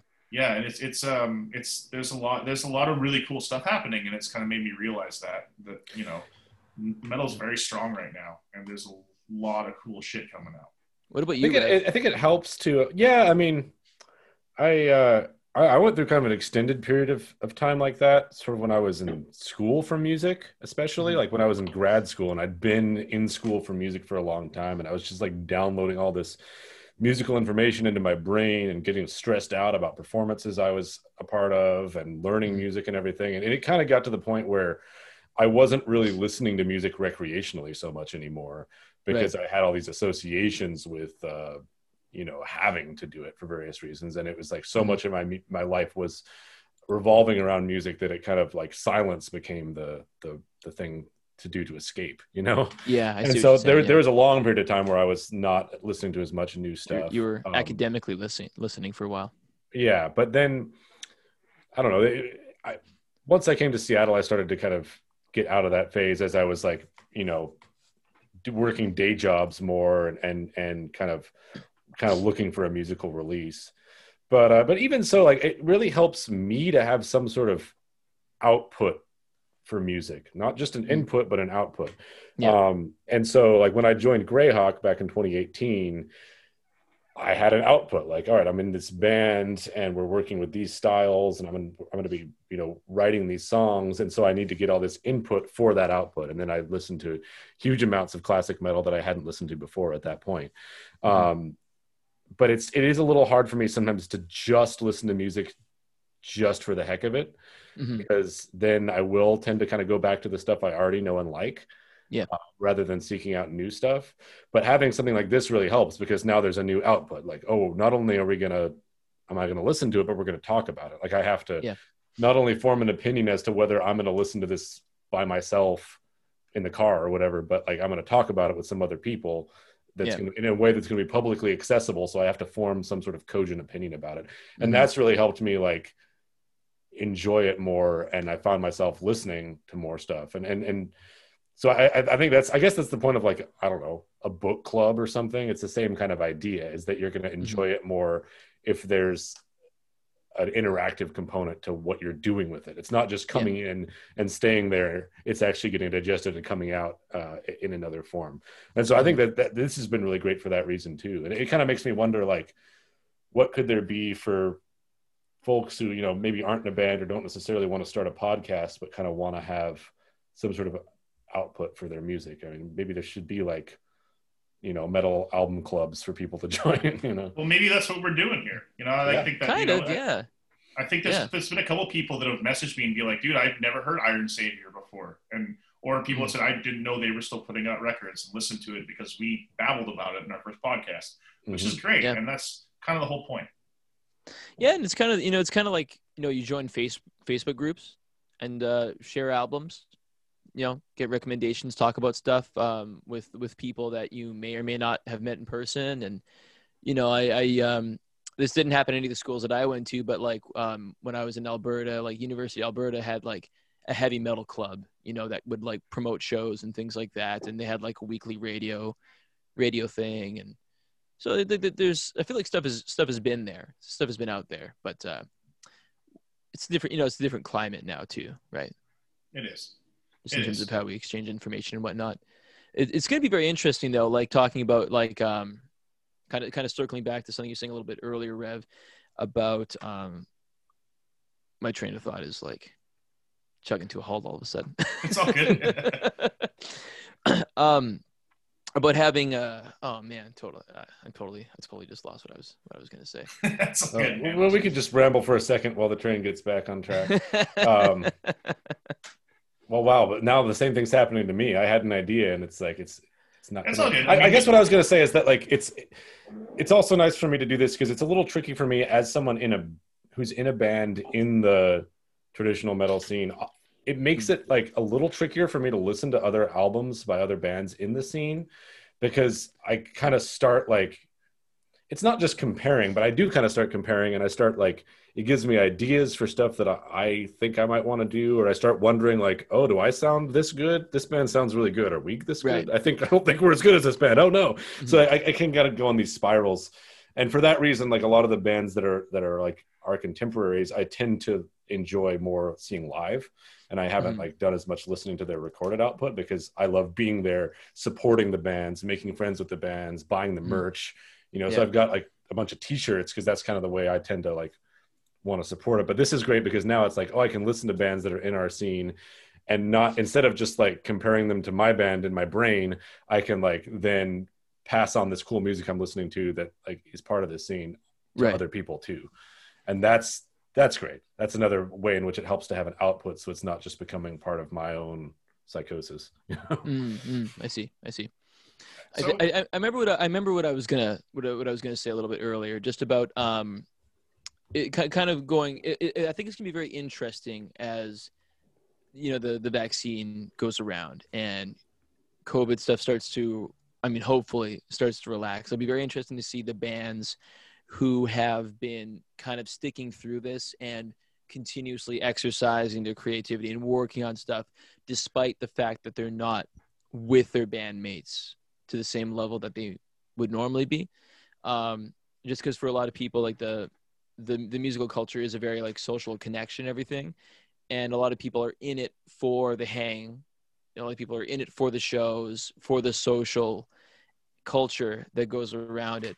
So it's been very interesting for me to see which people kind of have just sort of let it go, and which people have been cre- have been continuing to be creative and who are doing it for its own sake. You know, kind of. That, that's a very good segue, Jeff, because we're the- into our other topic we're going to talk about, Mm. um, which is um, it, it, it, it circles back to the Accept album we just we talked about earlier. I'd like to talk to you guys a bit about um, legacy bands putting out new records, um, and it's always uh, every time an older band from the '80s or the '70s or the '90s now, I guess the '90s or 20 years ago, um, or 30 Yeah, years ago, Twenty to Uh, thirty, yeah. yeah 20 30 years ago um, anytime bands like that put out a new record it can be i don't know it's all it's always interesting um, it's always interesting to see what they put out and how they um, either how they either interpret their old sound in a modern era or how they what they have to say in the, within the relevance of um, a time frame that's a long ways after when they were probably relevant um, Mhm. i think with this accept album we kind of see uh, i don't know if i'd say poor maybe a bit of a misguided example of um, a band doing that. Um, But sometimes for me, when I see older bands putting up music, last week we talked about nostalgia and heavy metal, and you know that album, that episode's not out yet, but I kind of talked about how you know a lot of people are really just kind of obsessed with albums from 50 years ago or 40 years ago, and mm-hmm. You know I th- I feel like it clips the wings of younger bands that that play similar styles, and I feel that a lot of people just kind of think that all this heavy metal stuff kind of died in the 80s and if they kind of open their ears up and open their eyes up a little bit, they'd probably see that there's a lot of cool bands doing this similar style really well these days. Um, yeah. So it does kind of create a bit of a glass ceiling effect. It, it, does. So to, to me, when a band, an older band puts up, comes out a new record, if I hear Megadeth is coming out with a new record, or I hear mm-hmm. um, Iron Maiden or anybody is coming out with a new one, I'm always like, yeah, well, what's gonna what's this gonna be like? And and there's been a lot of records over the years that I feel like bands have put out just because they need to put out something to go on tour and play the hits and make their money. Yeah. Um, and it's not really any kind of artistic statement. Um, it's just the fact that they need to put out one in order to market a tour. Um, mm-hmm. um, so, and, and about other times, you know, like except the other version of that is accept blood of the nations album where they put out a really fucking relevant album and knocked everybody on their ass um, and it's it, it it really is good like I, a band that comes to mind for me that does it really well is testament um, right. i feel like every single one of testament's modern records is fantastic like they have i don't feel that they've ever had a misstep since really they kind of like stepped back into the limelight with uh, Formation of Damnation. I think that was in like 08 or 09 or something. They really didn't have much output in the 2000s because Chuck Billy got cancer, and he was obviously you know down for the count for a minute. Um, then they put out Formation of Damnation, and it was just like holy shit, this is this is amazing. And I feel like their modern. Re- I personally prefer their modern records over their old ones. Um, mm. Oh, interesting. That's, okay, that's just my opinion. Um, and that's a band that I feel like cares about what they put out. They feel like it's, you know, they want they want to put out something with artistic integrity. They want to have something to say. They want to give their fans a good product. But there's other bands that I feel like, you know, one some of them are just old, and you know, hey, they're old men, so what do you expect? But yeah. I feel like it's just a reason to go on tour and play the hits. When I would just prefer if they just went on tour and play the hits and didn't give me anything else. Right. I guess there's like different, yeah. There's bands at different levels are going to react in different ways in that way. Because if you're if you're Metallica and Iron Maiden, then your legacy is secure. If you're mm-hmm. Testament, you know, certainly like in the underground, yeah. I mean, most people who know thrash know Testament, but it's they're not exactly a household name, so maybe there's still a little bit of hunger there. I disagree with that. I think they're very much a household name. I think Testament could walk based on their shit from the '80s, could walk on to any festival in Europe and have a good spot. Sure, but like again, not like not like Metallica or Iron Maiden, which is a no. household name in in beyond just the metal world. Yeah, but it's true. Like I I used to uh, I don't know. I, I remember when I was like a, a, teenager and stuff. I just kind of ignored whatever like whatever the old guys were doing because I thought that was just kind of by necessity or, or just automatically not very relevant. But then mm-hmm. Testament was actually something that, that did kind of change that a little bit for me because and it was actually during one of those periods when I was in school and not seeking out a lot of new stuff, but kind of I came across the I think it was the music video for Native Blood. Oh, it's so good. And I was like, it's so good. Is, yeah, I was like, this That's is so sick, good. man. And then I got really into Dark Roots of Earth because of that. And that was mm. the first Testament album I'd ever heard. Dark Roots uh, of the Earth, I think, is probably my favorite modern thrash record. That is cool. a that is a ten out of ten. Brilliant it's awesome. fucking album. yeah. I mean, I'm not as familiar with Testament as you guys are probably, but I feel like Testament are kind of an interesting case because you know they sort of went the other direction of a lot of uh, uh, of a lot of other thrash bands where they other thrash bands maybe dumbed it down or went more grunge or got less heavy. Testament went the complete opposite direction. They like doubled down. They went and got steve DiGiorgio and gene hoglan yeah. Yeah. Yeah they got like they got like death metal musicians. Yeah. You know? Yeah, they yeah. definitely started up, and they, it, like if you listen to that track "Native Blood," like one of my favorite parts is the chorus where like the guitars calm down and play like just chords, and there's a blast beat underneath it. It's just it's it's so fucking cool. Like yeah. it's it's just that that album that album Dark Roots of the Earth I think has so many cool dynamics, wicked songwriting. They played it. They they tuned down to C sharp I think eh, on that Okay. record, which Yeah. is like one of my favorite tunings. But it's kind of like that's more of like traditionally like a stoner rock tuning. Like it's that's what Sabbath was doing in the '70s. But Right. I think it's a wicked tuning because it sounds heavy, but it still has that brightness at the same Mm-hmm. time. Um, it's it's experimental enough, but it's still true to the classic Testament sound. It's Mhm. fucking brilliant, and that's an example of a legacy band that, like like Jeff Yeah. said, isn't moving backwards. They're trying to move forwards. They're trying to actually Well- actively evolve their sound. and I do think some of that, again, like might correlate to the level of success they had in the past. Uh, I mean, not in every case, but I'm bands that are a little bit more underground. I think maybe have a, a little bit more reason to be hungry to think that their greatest success may still be coming. Um, I'm thinking about like another semi thrash band, Flotsam and Jetsam. Yeah. Um, and I think they've stayed reasonably relevant. I mean, I saw them a couple of years back and hadn't heard of them Mm-hmm. before. And then, uh, but that 2016 self-titled album is, I think, It's banging. It's good. Yeah, I think it's their best album, and it's it, it's sounds better and it's more mature. It has more interesting songwriting even than their 80s stuff, which is I don't care. really. I'll be honest with you. I agree. I don't give a shit about their 80s stuff. I really don't. Like I don't. I don't think it's that great. I think that probably they're lucky that Jason Newsted was in the band and joined Metallica. That's really the only reason people stayed interested. But that being said, they yeah, really that's like the reason stepped I it up. found them. That, yeah, it, it- it's. I think it's the reason everyone did, apart from people who were part of that Bay Area scene in the '80s. However, Mm-hmm. they basically have taken the ball and ran with it in the modern era. Because Rev said, like, I, I, I first really got into them. There's an album called My God, I think, in the 2000s. That Yeah. was really good, and their albums since then have been really. It's been awesome. They've taken the ball and ran with it. Because they never really stopped though, did they? Like, did I they? Did they? so. Yeah, like I mean, as far as I know, they've always been putting out albums, just whether or not people were hearing them or not. Yeah. And they put out some stuff in the 90s that was pretty cool. I haven't dug too deep into it, but like I've heard some of the songs from it and some of it's pretty good. Yeah, I've got I've got an album from it's from the mid '90s called like Quattro, I think it's Mm. called. Yeah, Quattro's Yeah. pretty cool. Mm-hmm. I've got that one. So I think that's the only like that's the only '90s one I've heard of theirs though. But Uh, another band, so the band on the opposite spectrum of that for me, and not always, because they're they're just kind of inconsistent, is Megadeth. Like I feel like the last couple Megadeth albums have just been an excuses to go on tour, and it's interesting. Like Megadeth had came in the 2000s, they definitely put out a couple records that were pretty awesome. Like they put out that United Abominations album, and there was a couple other ones in the 2000s that when uh, Chris Broderick joined the band, Yeah, it was a big deal. yeah, they, they, they, they, they, they were tearing it up in the 2000s, which is like interesting to me because that's the era that I feel like there was actually an excuse to just put out a record to go on tour because no one was buying anything. Everything was being taken off Pirate Bay or whatever, where whatever other site. Like no one was buying shit. Now, Yeah. people are actually buying albums again, like the resurrection of vinyl, and people seem to want physical product again, which I, I think is one of the coolest trends in metal these days.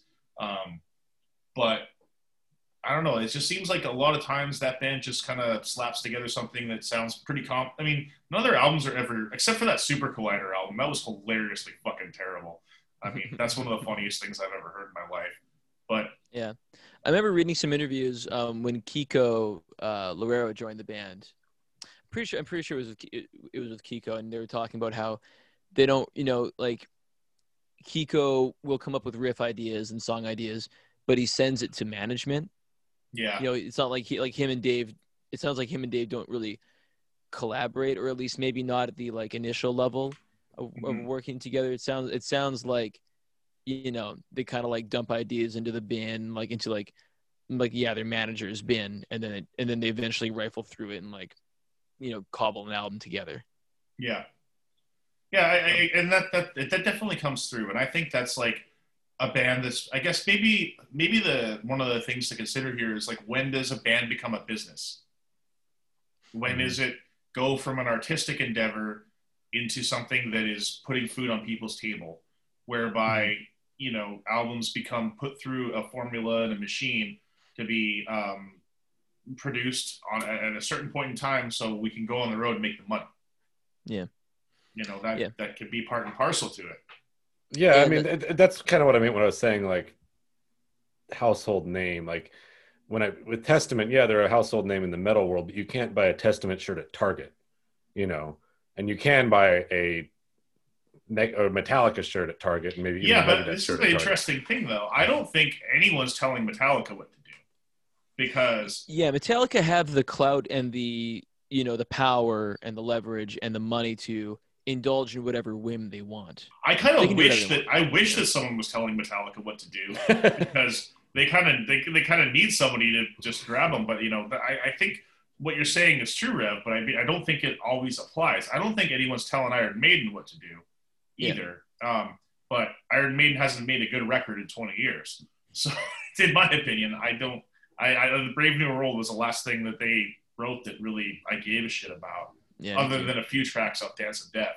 I mean that what was a matter of life and death was one, and then the last one was Book of was it Book of Souls or Book of the Book Dead of Souls is the last one. Yeah. I listened to it once and put it away. It's awful. Like, I'm- Yeah, I I mean, it's it, it, and to me, like I, I haven't even really listened to those albums just because the default assumption for me is a band like that puts out a new album, it's probably not going to be any good unless someone tells me like, oh, you should actually check this out because it's it's good. I'm usually just going to listen to the older stuff because I that's usually the default assumption.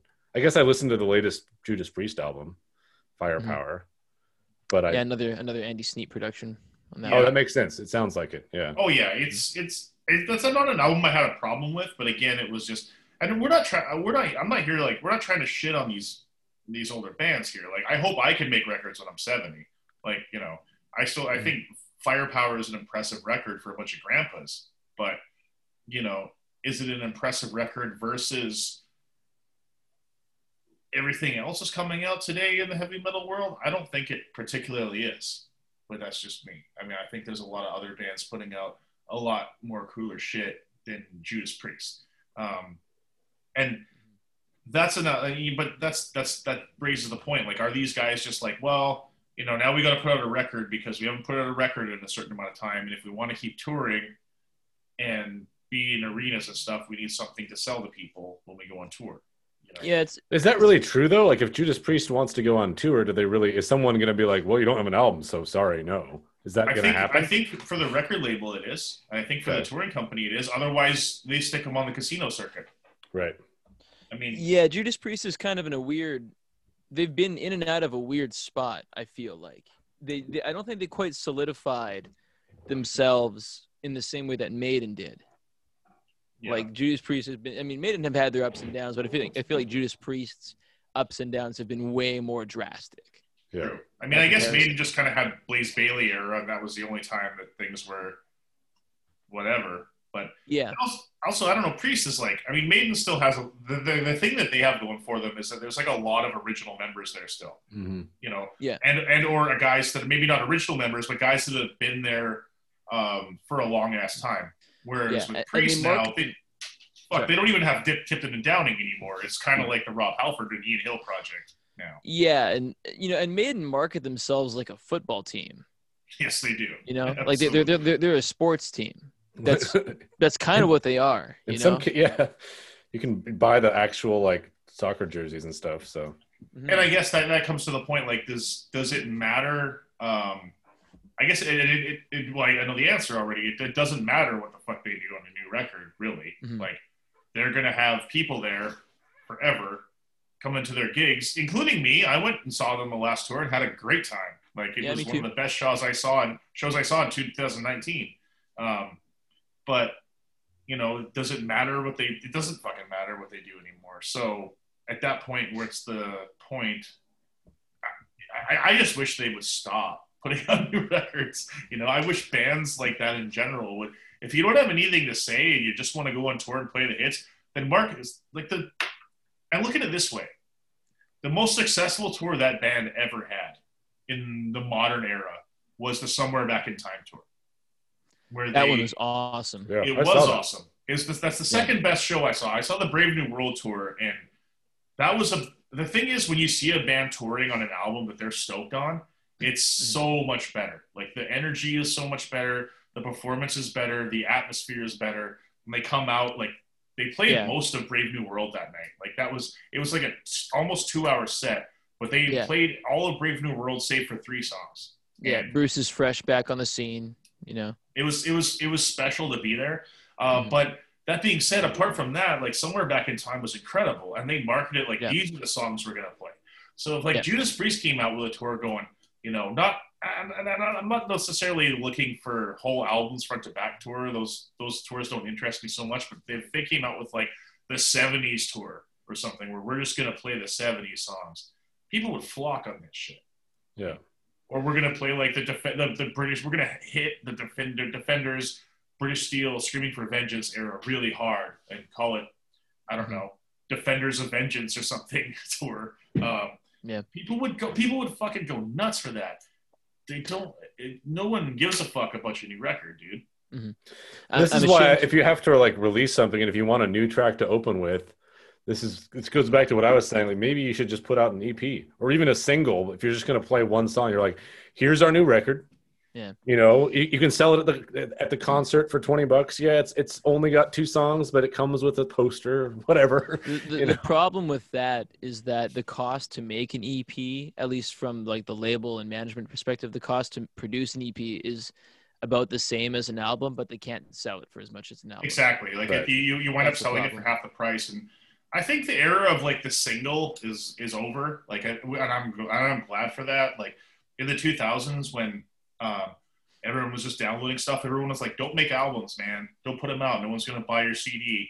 Make singles. Make like smaller EPs. Release." And I, I hated it because I I love getting an album. I don't mind. I like getting an EP once in a while. Um, they they're super fun. You know, like sometimes when a band puts out a couple tracks and a couple covers and it's cheaper, it's it's really fun. But That's interesting that you feel that you that you see it that way though, Darren. I mean, maybe maybe this is strictly like a like a heavy metal thing, like a you know in our in our niche here. But I actually feel like the age of the single is back e- even more. But maybe that's a more modern, like you're looking at more modern bands. yeah, I am, and I'm, well, I'm thinking like, well, now that now we just I, I'm thinking of it now that people are actually buying shit again, and this is Yeah. this is my experience being doing this for 15 years. Um, Mhm. It's in in the 2000s, like up to like 2013, 14, you couldn't sell shit. You couldn't sell anything to anybody.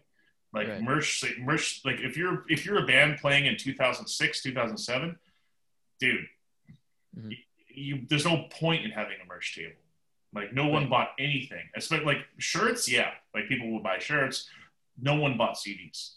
Nobody bought it. I mean, Right. that was before the age where, and if you had a tape, someone would have probably laughed at you um, back then. Yeah. And vinyl, the vinyl resurgence hadn't really taken hold yet. Now that um, people are really into vinyl, some people are getting back into CDs again, which I'm stoked because the CD I think is the superior audio format on earth. And some people are getting into tapes, which is confusing to me. But hey, man, however you want to listen to music is your business. Tapes are fun. They are. Tape- they are. I Tapes mean, are fun. they are. I They're, if- they're if- if fun. I just like looking at them, man. Yeah, I, I, I, I like tapes. I They're just- mean, I, I'm old enough that tapes were like a, that my main only medium to consume music for a long time, and Yeah. it drove me crazy. Like trying to rewind to find that song that you're looking for when it's the only thing you can do is super frustrating. Uh, I know, but I, I remember when I was uh, when I first like when I got my first car. You know, when I when I was 16 and like driving around, like I only had cars with cassette decks, so I amassed like a large collection of cassette tapes, and I don't I don't have very many of them anymore, and it's it, it, it kind of bums me out a little bit, even though I don't even have a tape player anymore. There's just something I just something about cassettes that I like. I don't know. Yeah. Maybe maybe it's No, I get it. No, I get it. It's, it's it's nostalgic, and you know when when Idiot Mile Trip did our big cross Canada tour in 2015, I guess that was. Um, the van we somebody loaned us a van, which was fucking funny. I'm like, why would wow. why you would like let that band use your van for like a 13,000 kilometer tour is beyond me. But they did. We brought it back with a hole in the roof and a blown transmission. Oh man. But you know, um, it was. Uh, we had a tape deck and we started getting tapes and it was the, the cool thing about them because you don't want to re, you know rewinding and fast forwarding is a pain you wind up listening to the whole album Mhm. which Yeah, that's Which was- something that I appreciated about them. Yeah and, and and i think vinyl is the same way like you can skip around on vinyl but most vinyl collectors are really um, concerned with keeping their records in really good shape so people tend to put them on and listen to the whole side and then flip it over and listen to the whole other side it just makes it way like so much more important to not put a stinker on there um Mhm. and I don't know. That's it, it brings into focus a little bit more the virtue of restraint in Yeah. that regard. It, it Yeah. and that's kind of what I'm talking about. Like, I, I think if you want to release new material as a as a band of old people, then absolutely you should. But like, it doesn't seem. It seems like most of the time, sixty percent of that material is is not relevant at all. I'm with you.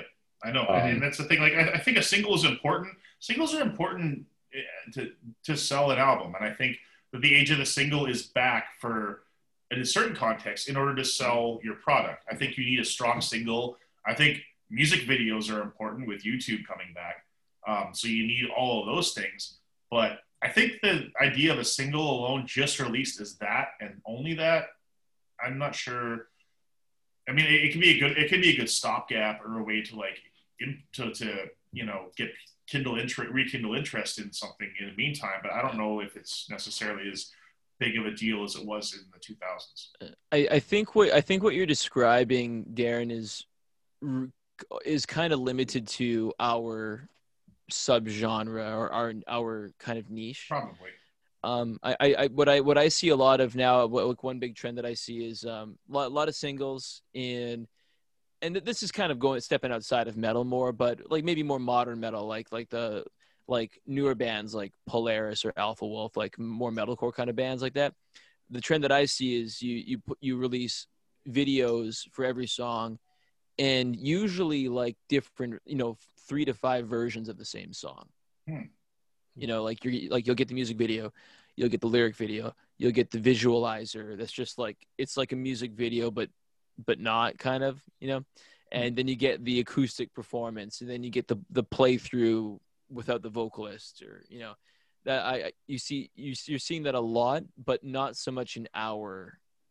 I mean, that's that's interesting because, and I, I could definitely so that I can see being a thing because YouTube mm-hmm. is probably, I don't know, YouTube might be the most important medium. I mean, God, I remember kind when you yeah.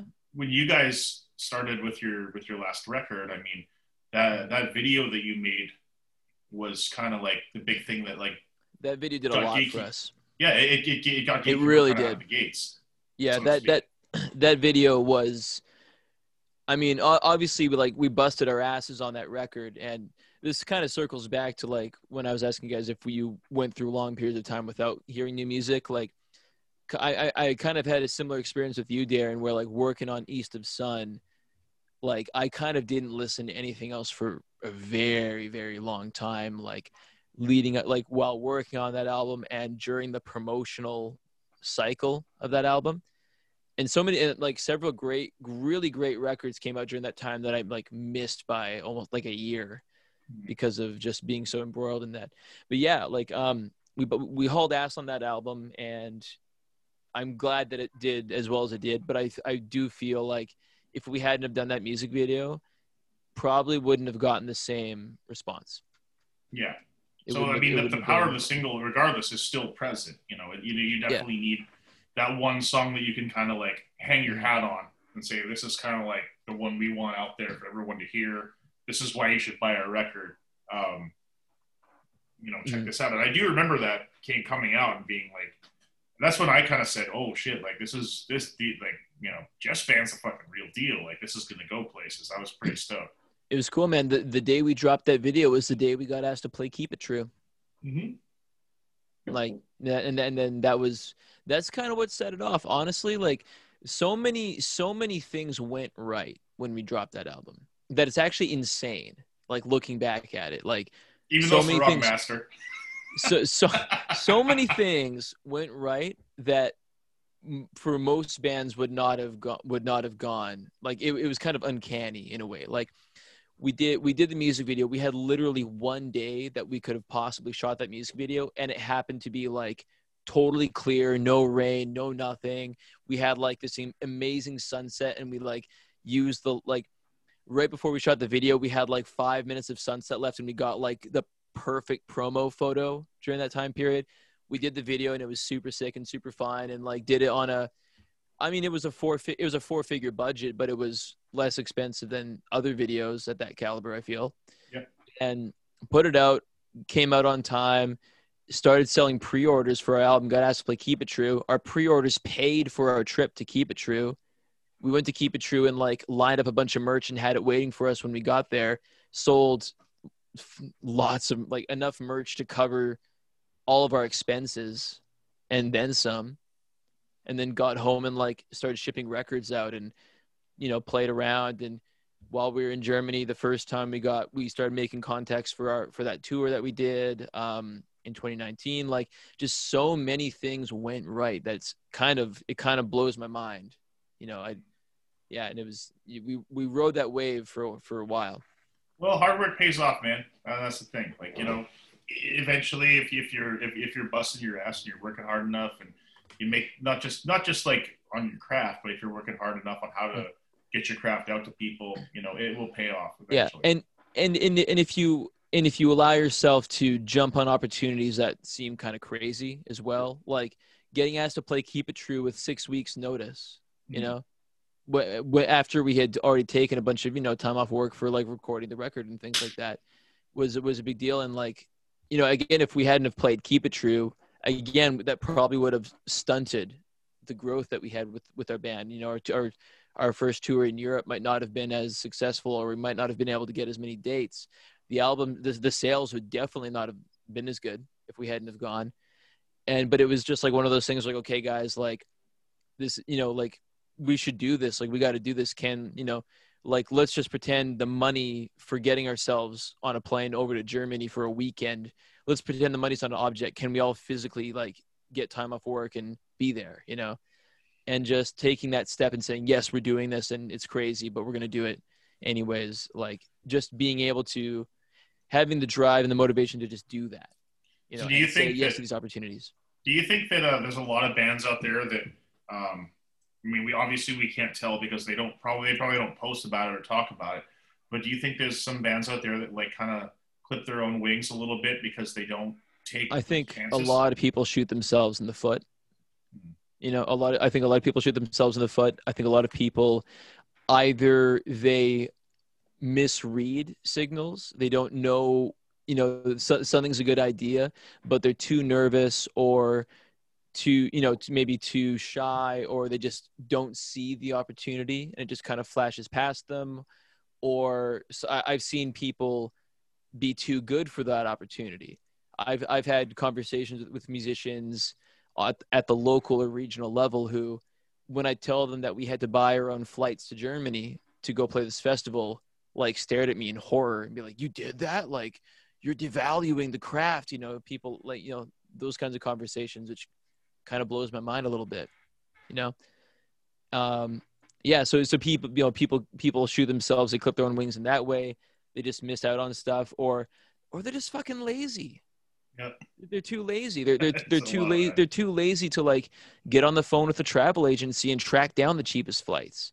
They're you know, like we're just like, oh, know, I, I, I, was, I, could never, I could never ask my boss for this kind of time off. Yeah, I think a lot of people yeah. just have these ideas about like what can and can't be done. Yeah, it's and like, then it's just like when they see the opportunity, they don't recognize it. And but I, and I think we've all been there. Like, I don't know. I, I've definitely seen a few opportunities where I kind of thought, oh, that won't work. But I was fortunate enough to have someone in my life who was like, no, we're doing it. Yeah. And then seeing that like go through and seeing it work, it's like, oh, yeah, I guess that I, was I, an opportunity. I've turned down, I've turned down things that could have been really beneficial for my career. Stuff that like stuff that went out, you know, when I was a teenager that I could have done that probably would have gotten me a little bit of a head start even more.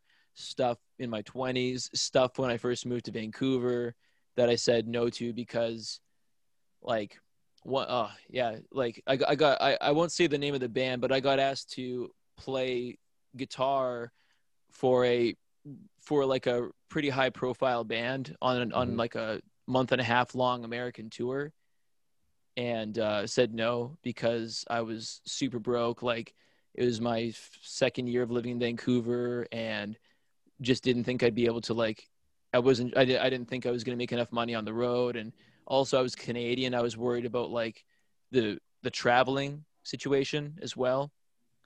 And I also, I also doubted my own playing abilities and yeah, like, yeah, just that, that could have been a really amazing opportunity to take part in. Yeah. yeah, I mean, you have to kind of take the leap sometimes, and and uh, Yeah. certainly in, in rock and roll, you've got to like sometimes be able to be like, well, yeah, I mean, there may be some consequences in terms of job or finances or whatever, and I guess I'll just handle that when I get there.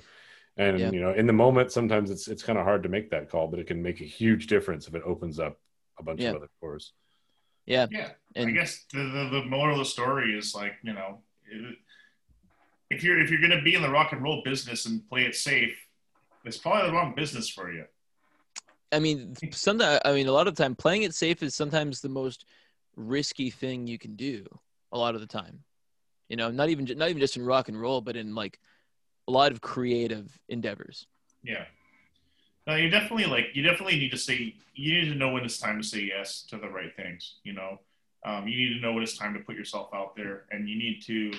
I guess at some point you gotta, if you're in a band, you have to decide like, okay, what do I want this band to be? Do I just want to play the local bar on the weekends? Mhm. which is fun. And there's nothing, there's absolutely nothing wrong with being in a band that wants to rock the local stages every Friday, once a month, every Friday, Saturday night. I mean, I enjoy going to those gigs at the Highline or whatever local venue here and seeing local dudes, you know, tear it up. That's great. Um, Yeah.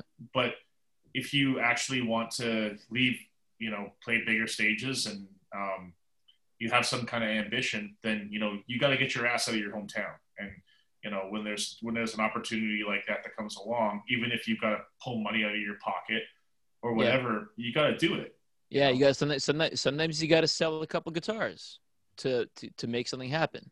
Yeah, Financially. This is something, Yeah. and this is something I've noticed even outside of the music realm, especially when it comes to travel. I feel like certain certain folks, just for whatever reason, have a bit of a block about it in terms of ideas about like not being able to pull it off. Dude, it's my not. fucking Yeah. favorite thing. Like you tell me, Yeah. I will pay tons of money to like go to faraway lands and play music. It is my Yeah. I love I love the road.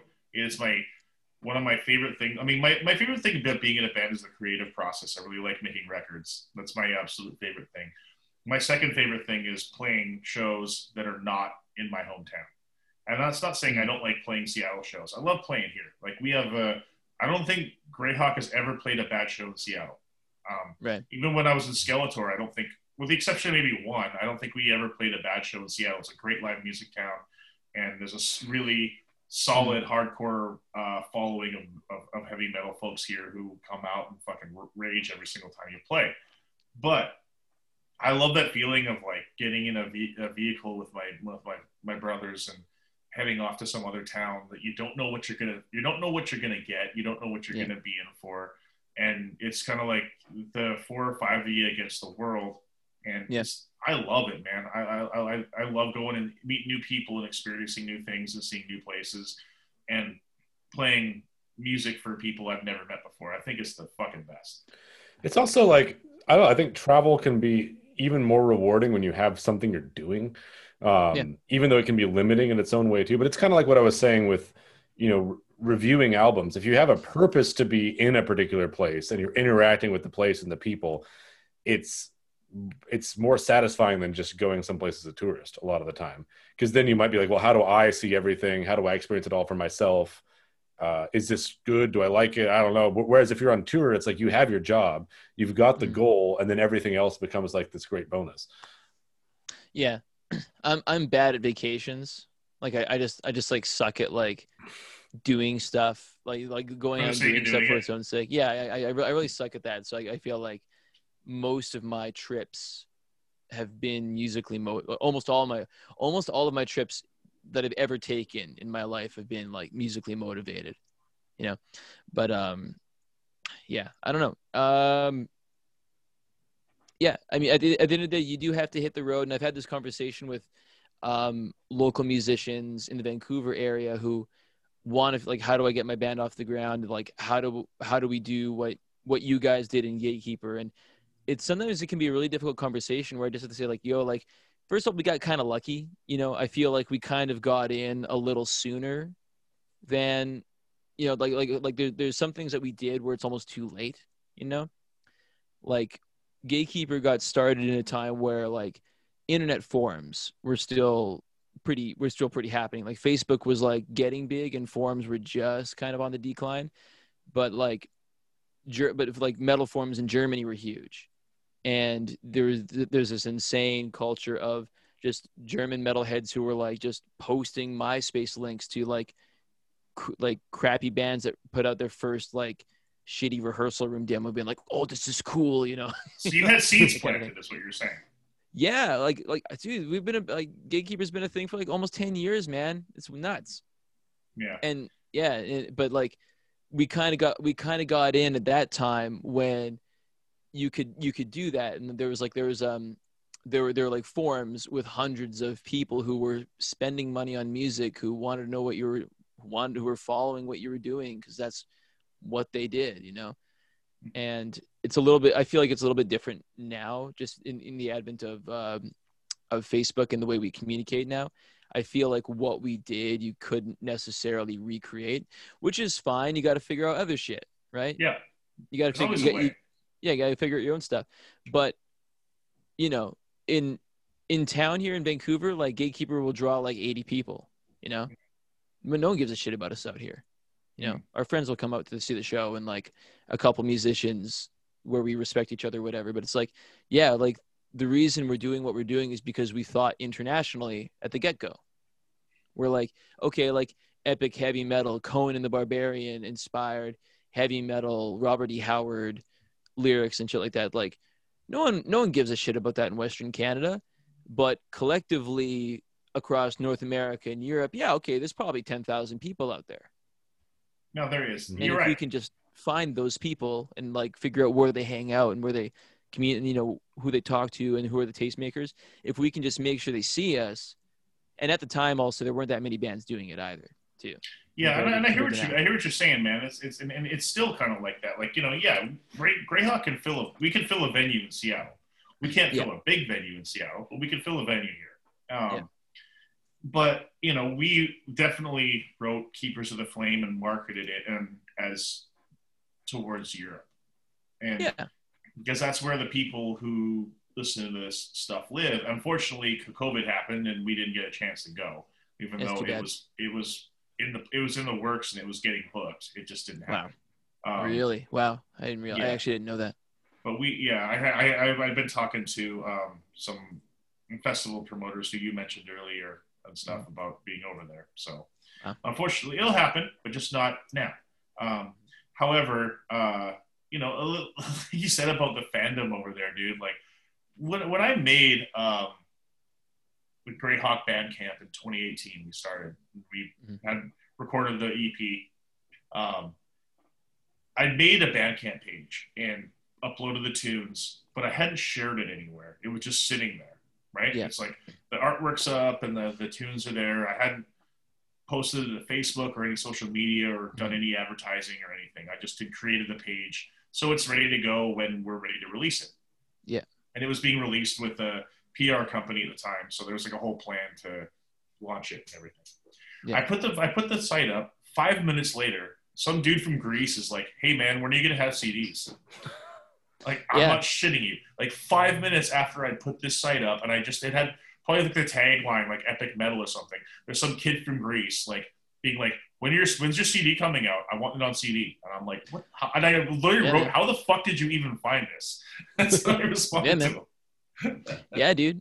There was a, there was a forum. I, I think it's still around, but I don't think it's nearly as active as it used to be. But there was a, a German forum called Sacred Metal, that was like it, it's a, it's a it- it's German speaking forum. It's it's what it is. It's for for Germans, and it's like kind of it's catered towards like old school heavy metal, like like classic styled younger bands, and like that's that's their whole thing. Is they I mean they discuss obviously like metal and record collecting, but they also they, they like part of their thing is they just hunt down Bandcamp heroes like up like up up and comers and be like okay these guys sound cool like this demo sounds sick like i hope their album delivers like i hope i hope no remorse picks this up or whatever you know kind of thing Yeah, it's crazy. I, I didn't really, I didn't really know, or, or, or I guess I knew, but I, I guess I didn't really believe in my heart how strong that classic heavy metal was still in Europe. You know, I, Yeah. I'd heard stories, and you told me about it, but I had, it hadn't really sunk in until I went to um, to Germany in 2019 to see Manowar with with, with some friends, Mhm. and you know, of course, like Manowar was sold out and it was like packed with people and everyone was singing along. And that wasn't the thing that made me realize how strong this music was there. The two things that got me were the bar we went to after Manowar. Like these guys met us on the train and everyone's singing, everyone's drinking beer on the train and singing Manowar songs a cappella and stuff. But, you know, me and, you know, freely, you know, so Angus is there, my buddy Luke Wan is there, and we're all like just saying like Canadian jokes and stuff and being like being like ourselves. And these German people were just like transfixed by the Canadian sense of humor. And they were just like looking at us like, can you, they're like kind of like, can you believe the shit these guys are saying? Right. Like, so they invited us to like this, uh, af- like this after party. And like, they called it the thrash metal bar. Like, you want to go to the thrash? Like, hell yeah, we want to go to the thrash metal bar. So we go to this place and dude, they were playing like, it's a bar and it's packed. Like there's tons of people and they're playing like Majesty and Wizard and Helloween and like just like the the most like obscure power metal shit that you could like Paragon and bands like that that like oh hell yeah you know bands that like I know because I'm a fucking dork and everyone in the place is singing the lyrics and these are like normal ass looking people right? Like it's not like mm-hmm. they're the, what you would think of like the fucking total like virgin power metal fan. It's like you know mm-hmm. these are regular ass people. And I was like damn like all these stories I hear are true you know? Yeah. Like it's it's it's a big fucking deal over there, and that kind of kind of was what it lit a fire under my ass when when we were starting to write um, Keepers of the Flame, the album, not the podcast, but the the album, the Greyhawk album, that we could actually like get signed and get over here and play to people. Like there might actually be a lot of people that give a shit about this album because yeah. you know like playing in north america it can be kind of demoralizing sometimes when you know you have a good product and you're trying to get it out and and even like when a lot of like heavy metal people listen to an album like a Gatekeeper album or a Greyhawk album or whatever, like they think it's fun and they think it's cool, but they're a little tongue in cheek about it, you know? Sure. Which like yeah. doesn't really bother me because I don't give a fuck what they think. I think usually think their band's albums stink anyway, so I'm like whatever. it goes both ways, buddy boy. Uh, yeah, in, in North America, I call I, I've always thought of that as like the Achilles heel of like power metal, kind of mm-hmm. where like people people might like it uh, over here, but you know because it because it's got clean singing or it's maybe a little more flamboyant than you know like whatever's being marketed to, to them normally they kind of paint it in this like frilly like ironic um there's this sort of really ironic enjoyment. It, there's a there's a word it would have been called that was is yeah. not acceptable to say anymore, so I'm yeah. not going to say it. But there's a word it would have been called. Um, yeah, exactly. Yeah, it's like, well, every song's not about stabbing someone in the face with a broken beer bottle, so this is lame. Yeah, or, or just like it, it's not like the, the voice isn't like either screaming or low or guttural, and it's not about it's not. It, it, that's not what it is. So it must be a little bit fruity or whatever, you know. And it's like it's always like, oh, that's and, and, and they, they it's, it's almost like they want to enjoy it, but like their reputation. So yeah, it was interesting. Like yeah, reading some of the reviews for our albums, it was very much like some of these things. The reviewers clearly liked it, but spent like half, you know, four of the ten paragraphs were just like apologizing for liking it. It's weird. Yeah, and that's and that's entirely not our problem. You know, right. I, I, read that. That's so funny. Like, I, I, I read a lot of those reviews where it's like, you know, this I shouldn't like this, but I do, and I shouldn't this, and I'm like, sorry about your dick, bro. Like, you know, I'm really sorry that you're that in in like that insecure that you know you, you can't allow yourself to like something and i mean i get it to a point like i went through i had a weird elitist phase of my life where i was like you know when the new wave of traditional heavy metal came out i was like you know when that started becoming a term i still fucking hate that term by the way i can't say very it. silly yeah um you know a lot of these bands came out and i was just like oh that's just like derivative unoriginal bullshit they're making fun of the 80s they're not like they're making fun of the music I like, and I still feel that way about some of it. Um, but in the end, like I just, I, I, in recent years, I've come to the conclusion that I'm just going to allow myself to enjoy things that are fun and not worry about whether they're mm-hmm. derivative or whether they're whatever. If I like the sound of it, I like it, and if I don't like it, I just won't listen to it and I won't care. You know, it's kind of like the point I got to, and it's much more enjoyable mind space to be in than worrying about what the fuck everyone else is doing. Yeah. Yeah. Yeah. There's, yeah, I just don't have like the mental um, real estate to think about that shit anymore. Yeah. You know, it it, it, it just bums me out when like j- j- just just seeing people like have have these heated discussions and like dishing on dishing on records or bands or whatever. It's like, oh man, like Yeah, exactly. I, just- mean, even the new the new Accept record, like I don't really like we touched on earlier. Like I wasn't crazy about it, but I'm not mad. You know, I'm not gonna like lose any sleep that I don't love the new Accept record. It's yeah, we kind of had. a- I mean, we had a laugh. You know, We're not. Yeah, I- I- it's I- not I like I didn't have a bad time listening to it. We're not saying this is like a bad sign for civilization that this album is not what it should be. It's not like that. No, I'm not gonna like go try to punch Mark Neal in the face. I'm dumb. Like he, he he wrote his thing, and I don't like it, and I'm just gonna not listen to it. And that's okay. You know? Well, I'm just glad that we have, you know, avenues to get the music overseas and everything and to be able to connect with the people who like it. And it's kind of funny to realize, like, I don't know, I think for that, for Keepers of the Flame, for example, uh, we just made an album that was the album we wanted to make. And Yeah. I put the vocal flourishes on it that I thought would make, that would work best for each song. And then it's funny because it did end up being something that is rather Teutonic in character and and it was pretty funny you know going back and listening to all this Accept and i know that a lot of the other guys in the band like you know darren you and jesse i these guys all like you guys all know Accept probably better than i do. But it was funny to hear it all and be like wow a lot of these this stuff really sounds like greyhawk and i didn't even know it. Like i didn't know i didn't know most of this stuff. But a lot of those like choral touches and the vocal touches i was putting on there especially with the backing vocal stuff i'm like oh wow that's very Accept and i had no idea. Perhaps which, it's just which, like a logical thing to do musically. yeah.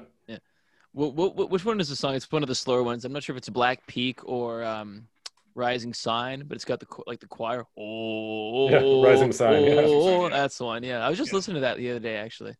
You should have seen him trying to make us all sing that in key. It was I- is- is that the one like- Yeah. he was like conducting us, and we we had to kick Jesse out of the room for that one. he rep kicked Is him he- out is of he not a singer? I mean, it was be Jesse taking that video because like Rev was like, Oh. "You're cut." Oh, okay. yeah, yeah, he managed to teach us to like sing that stuff in key, which was I that was actually I think that was the most fun I had making that record was that day. I had a lot of fun. it was pretty fun. Sweet. Yeah, we got my father-in-law down there to help out, which is good because he's got a good low voice. Yeah. Oh, cool. You know, because some of that stuff is actually yeah, it was super low those notes, and not everyone. I don't think Jesse even has those notes in his voice, but Mm-hmm. even if you do, it can be tricky to like tune them properly with everybody. So I thought it came out sounding pretty good. But I guess that is that was like the that might have been the peak peak German moment on the album. But I guess it's, Very- it's, it's we, we do live in an interesting time in heavy metal where I believe things things are starting to become like because of the technology that you know the singer of the band we deep dove in was yelling about like because of the technology and the internet and stuff like things are becoming more international like Mhm. like the the, Yeah. the the the world the scene is becoming smaller you know and it, like like if you do um, dedicate yourself to your craft and make the right moves and everything, like you can reach people, and that's Mhm. something I've started to realize is, is that, and has gotten reinvigorated me about making music and making metal is that you know you can reach the people that you want to reach without you know being on a huge label. We got on a wicked label, like Fighter Records has been awesome, and it's really Yeah. cool. These small labels are popping up. Um, like you guys are on Cruz, and they're fucking amazing too. Um, Mhm. like, Yeah, they've really been cool. they've been at it for a while. They've been at it for like 20 years. But the cool thing is that they're artist oriented. You know, yeah, they're, they they're, really are. I mean, they, they, they do it for a living and they make their money at it, but like they're very artist oriented. They're fans and they they're just really cool guys that want to promote the Mhm. want to promote the music and they want to be a part of it. And there's like a lot of, you know, I we gotta give I gotta give a shout out to even smaller labels like you know Mike over at Swords and Chains who like, I'm, I'm, Yeah. he has his day job and I'm sure he doesn't like pay his bills with, you know, the record label, but he wants to be a part of the scene because he loves it and that's his way of kind of like helping out and contributing and Yeah. that's like great, man. yeah and guys like that and and you know are, are really the ones that they're, they're really as much as the bands they're really like keeping the scene together and they're really doing a lot to i think it's growing and it's getting strong and it's only going to get stronger um, as, as, as we keep going and we all figure out how to like as more labels pop up and we all figure out how to use the technology a little better and get our music across to people worldwide because like you said maybe five maybe 10 people in vancouver like this kind of music but if there's 100000 worldwide and you can reach those 100000 people well, guess Mm. what? Now you have a viable fan base. Yeah. Yeah, exactly. It's like yeah, I mean, yeah, there there might only be 10 people in every major city, but but they add up. And those people, a lot of those people talk to each other, and a lot of those people buy the records from the same place. A lot of those people are on the same social media groups, you know, things like that. A lot of the people they're they're, they're all using the same hashtags. You just got to go out and find them, you know.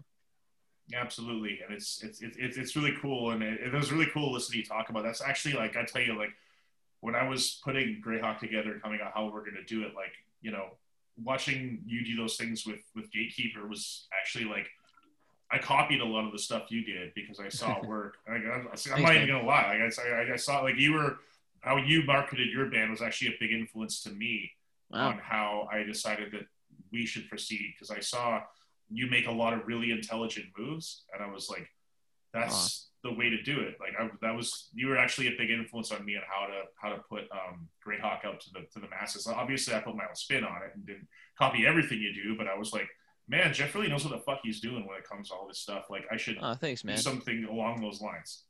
Well, I pre- appreciate it. It's very, it's very kind of you to say it. That's yeah. It's funny because I still, I still look back and think like, I'm like, ah, there's, there's things I fucked up. You know, there, there's things that I wish I would have done differently. There's, there's other things we could have, could have worked harder on and whatnot, and opportunities we could have maybe followed up on a little bit more. But, I, but I'm really happy to hear you say that. So that's cool. Thanks. Well, I don't know. I think that's probably a good place to wrap things up. We've been going at it for a while now, so um, Yeah.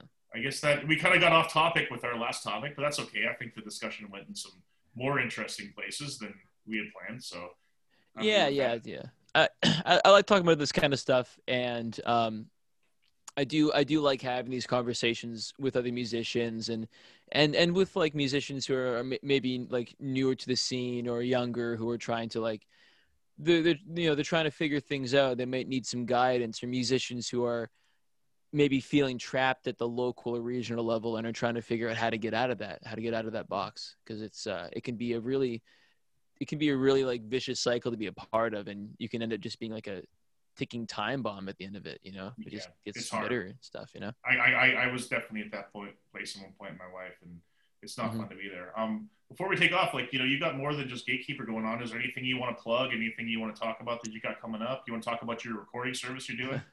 yeah yeah so I, i'm um so i'm producing this uh this next gatekeeper album and i've been getting into production i've been producing some other bands uh, around the vancouver area um, one artist i've been working with lately is a band called uh, nameless king there's some it's like a death it's like a death metal project and uh, just some some a bunch of dudes from the Vancouver area who had played in a lot of other bands who are kind of doing this uh, doing this other project. It's all it's all it's all based on a on a video game. I think Dark Souls is the name of the game, but I've never played never played it.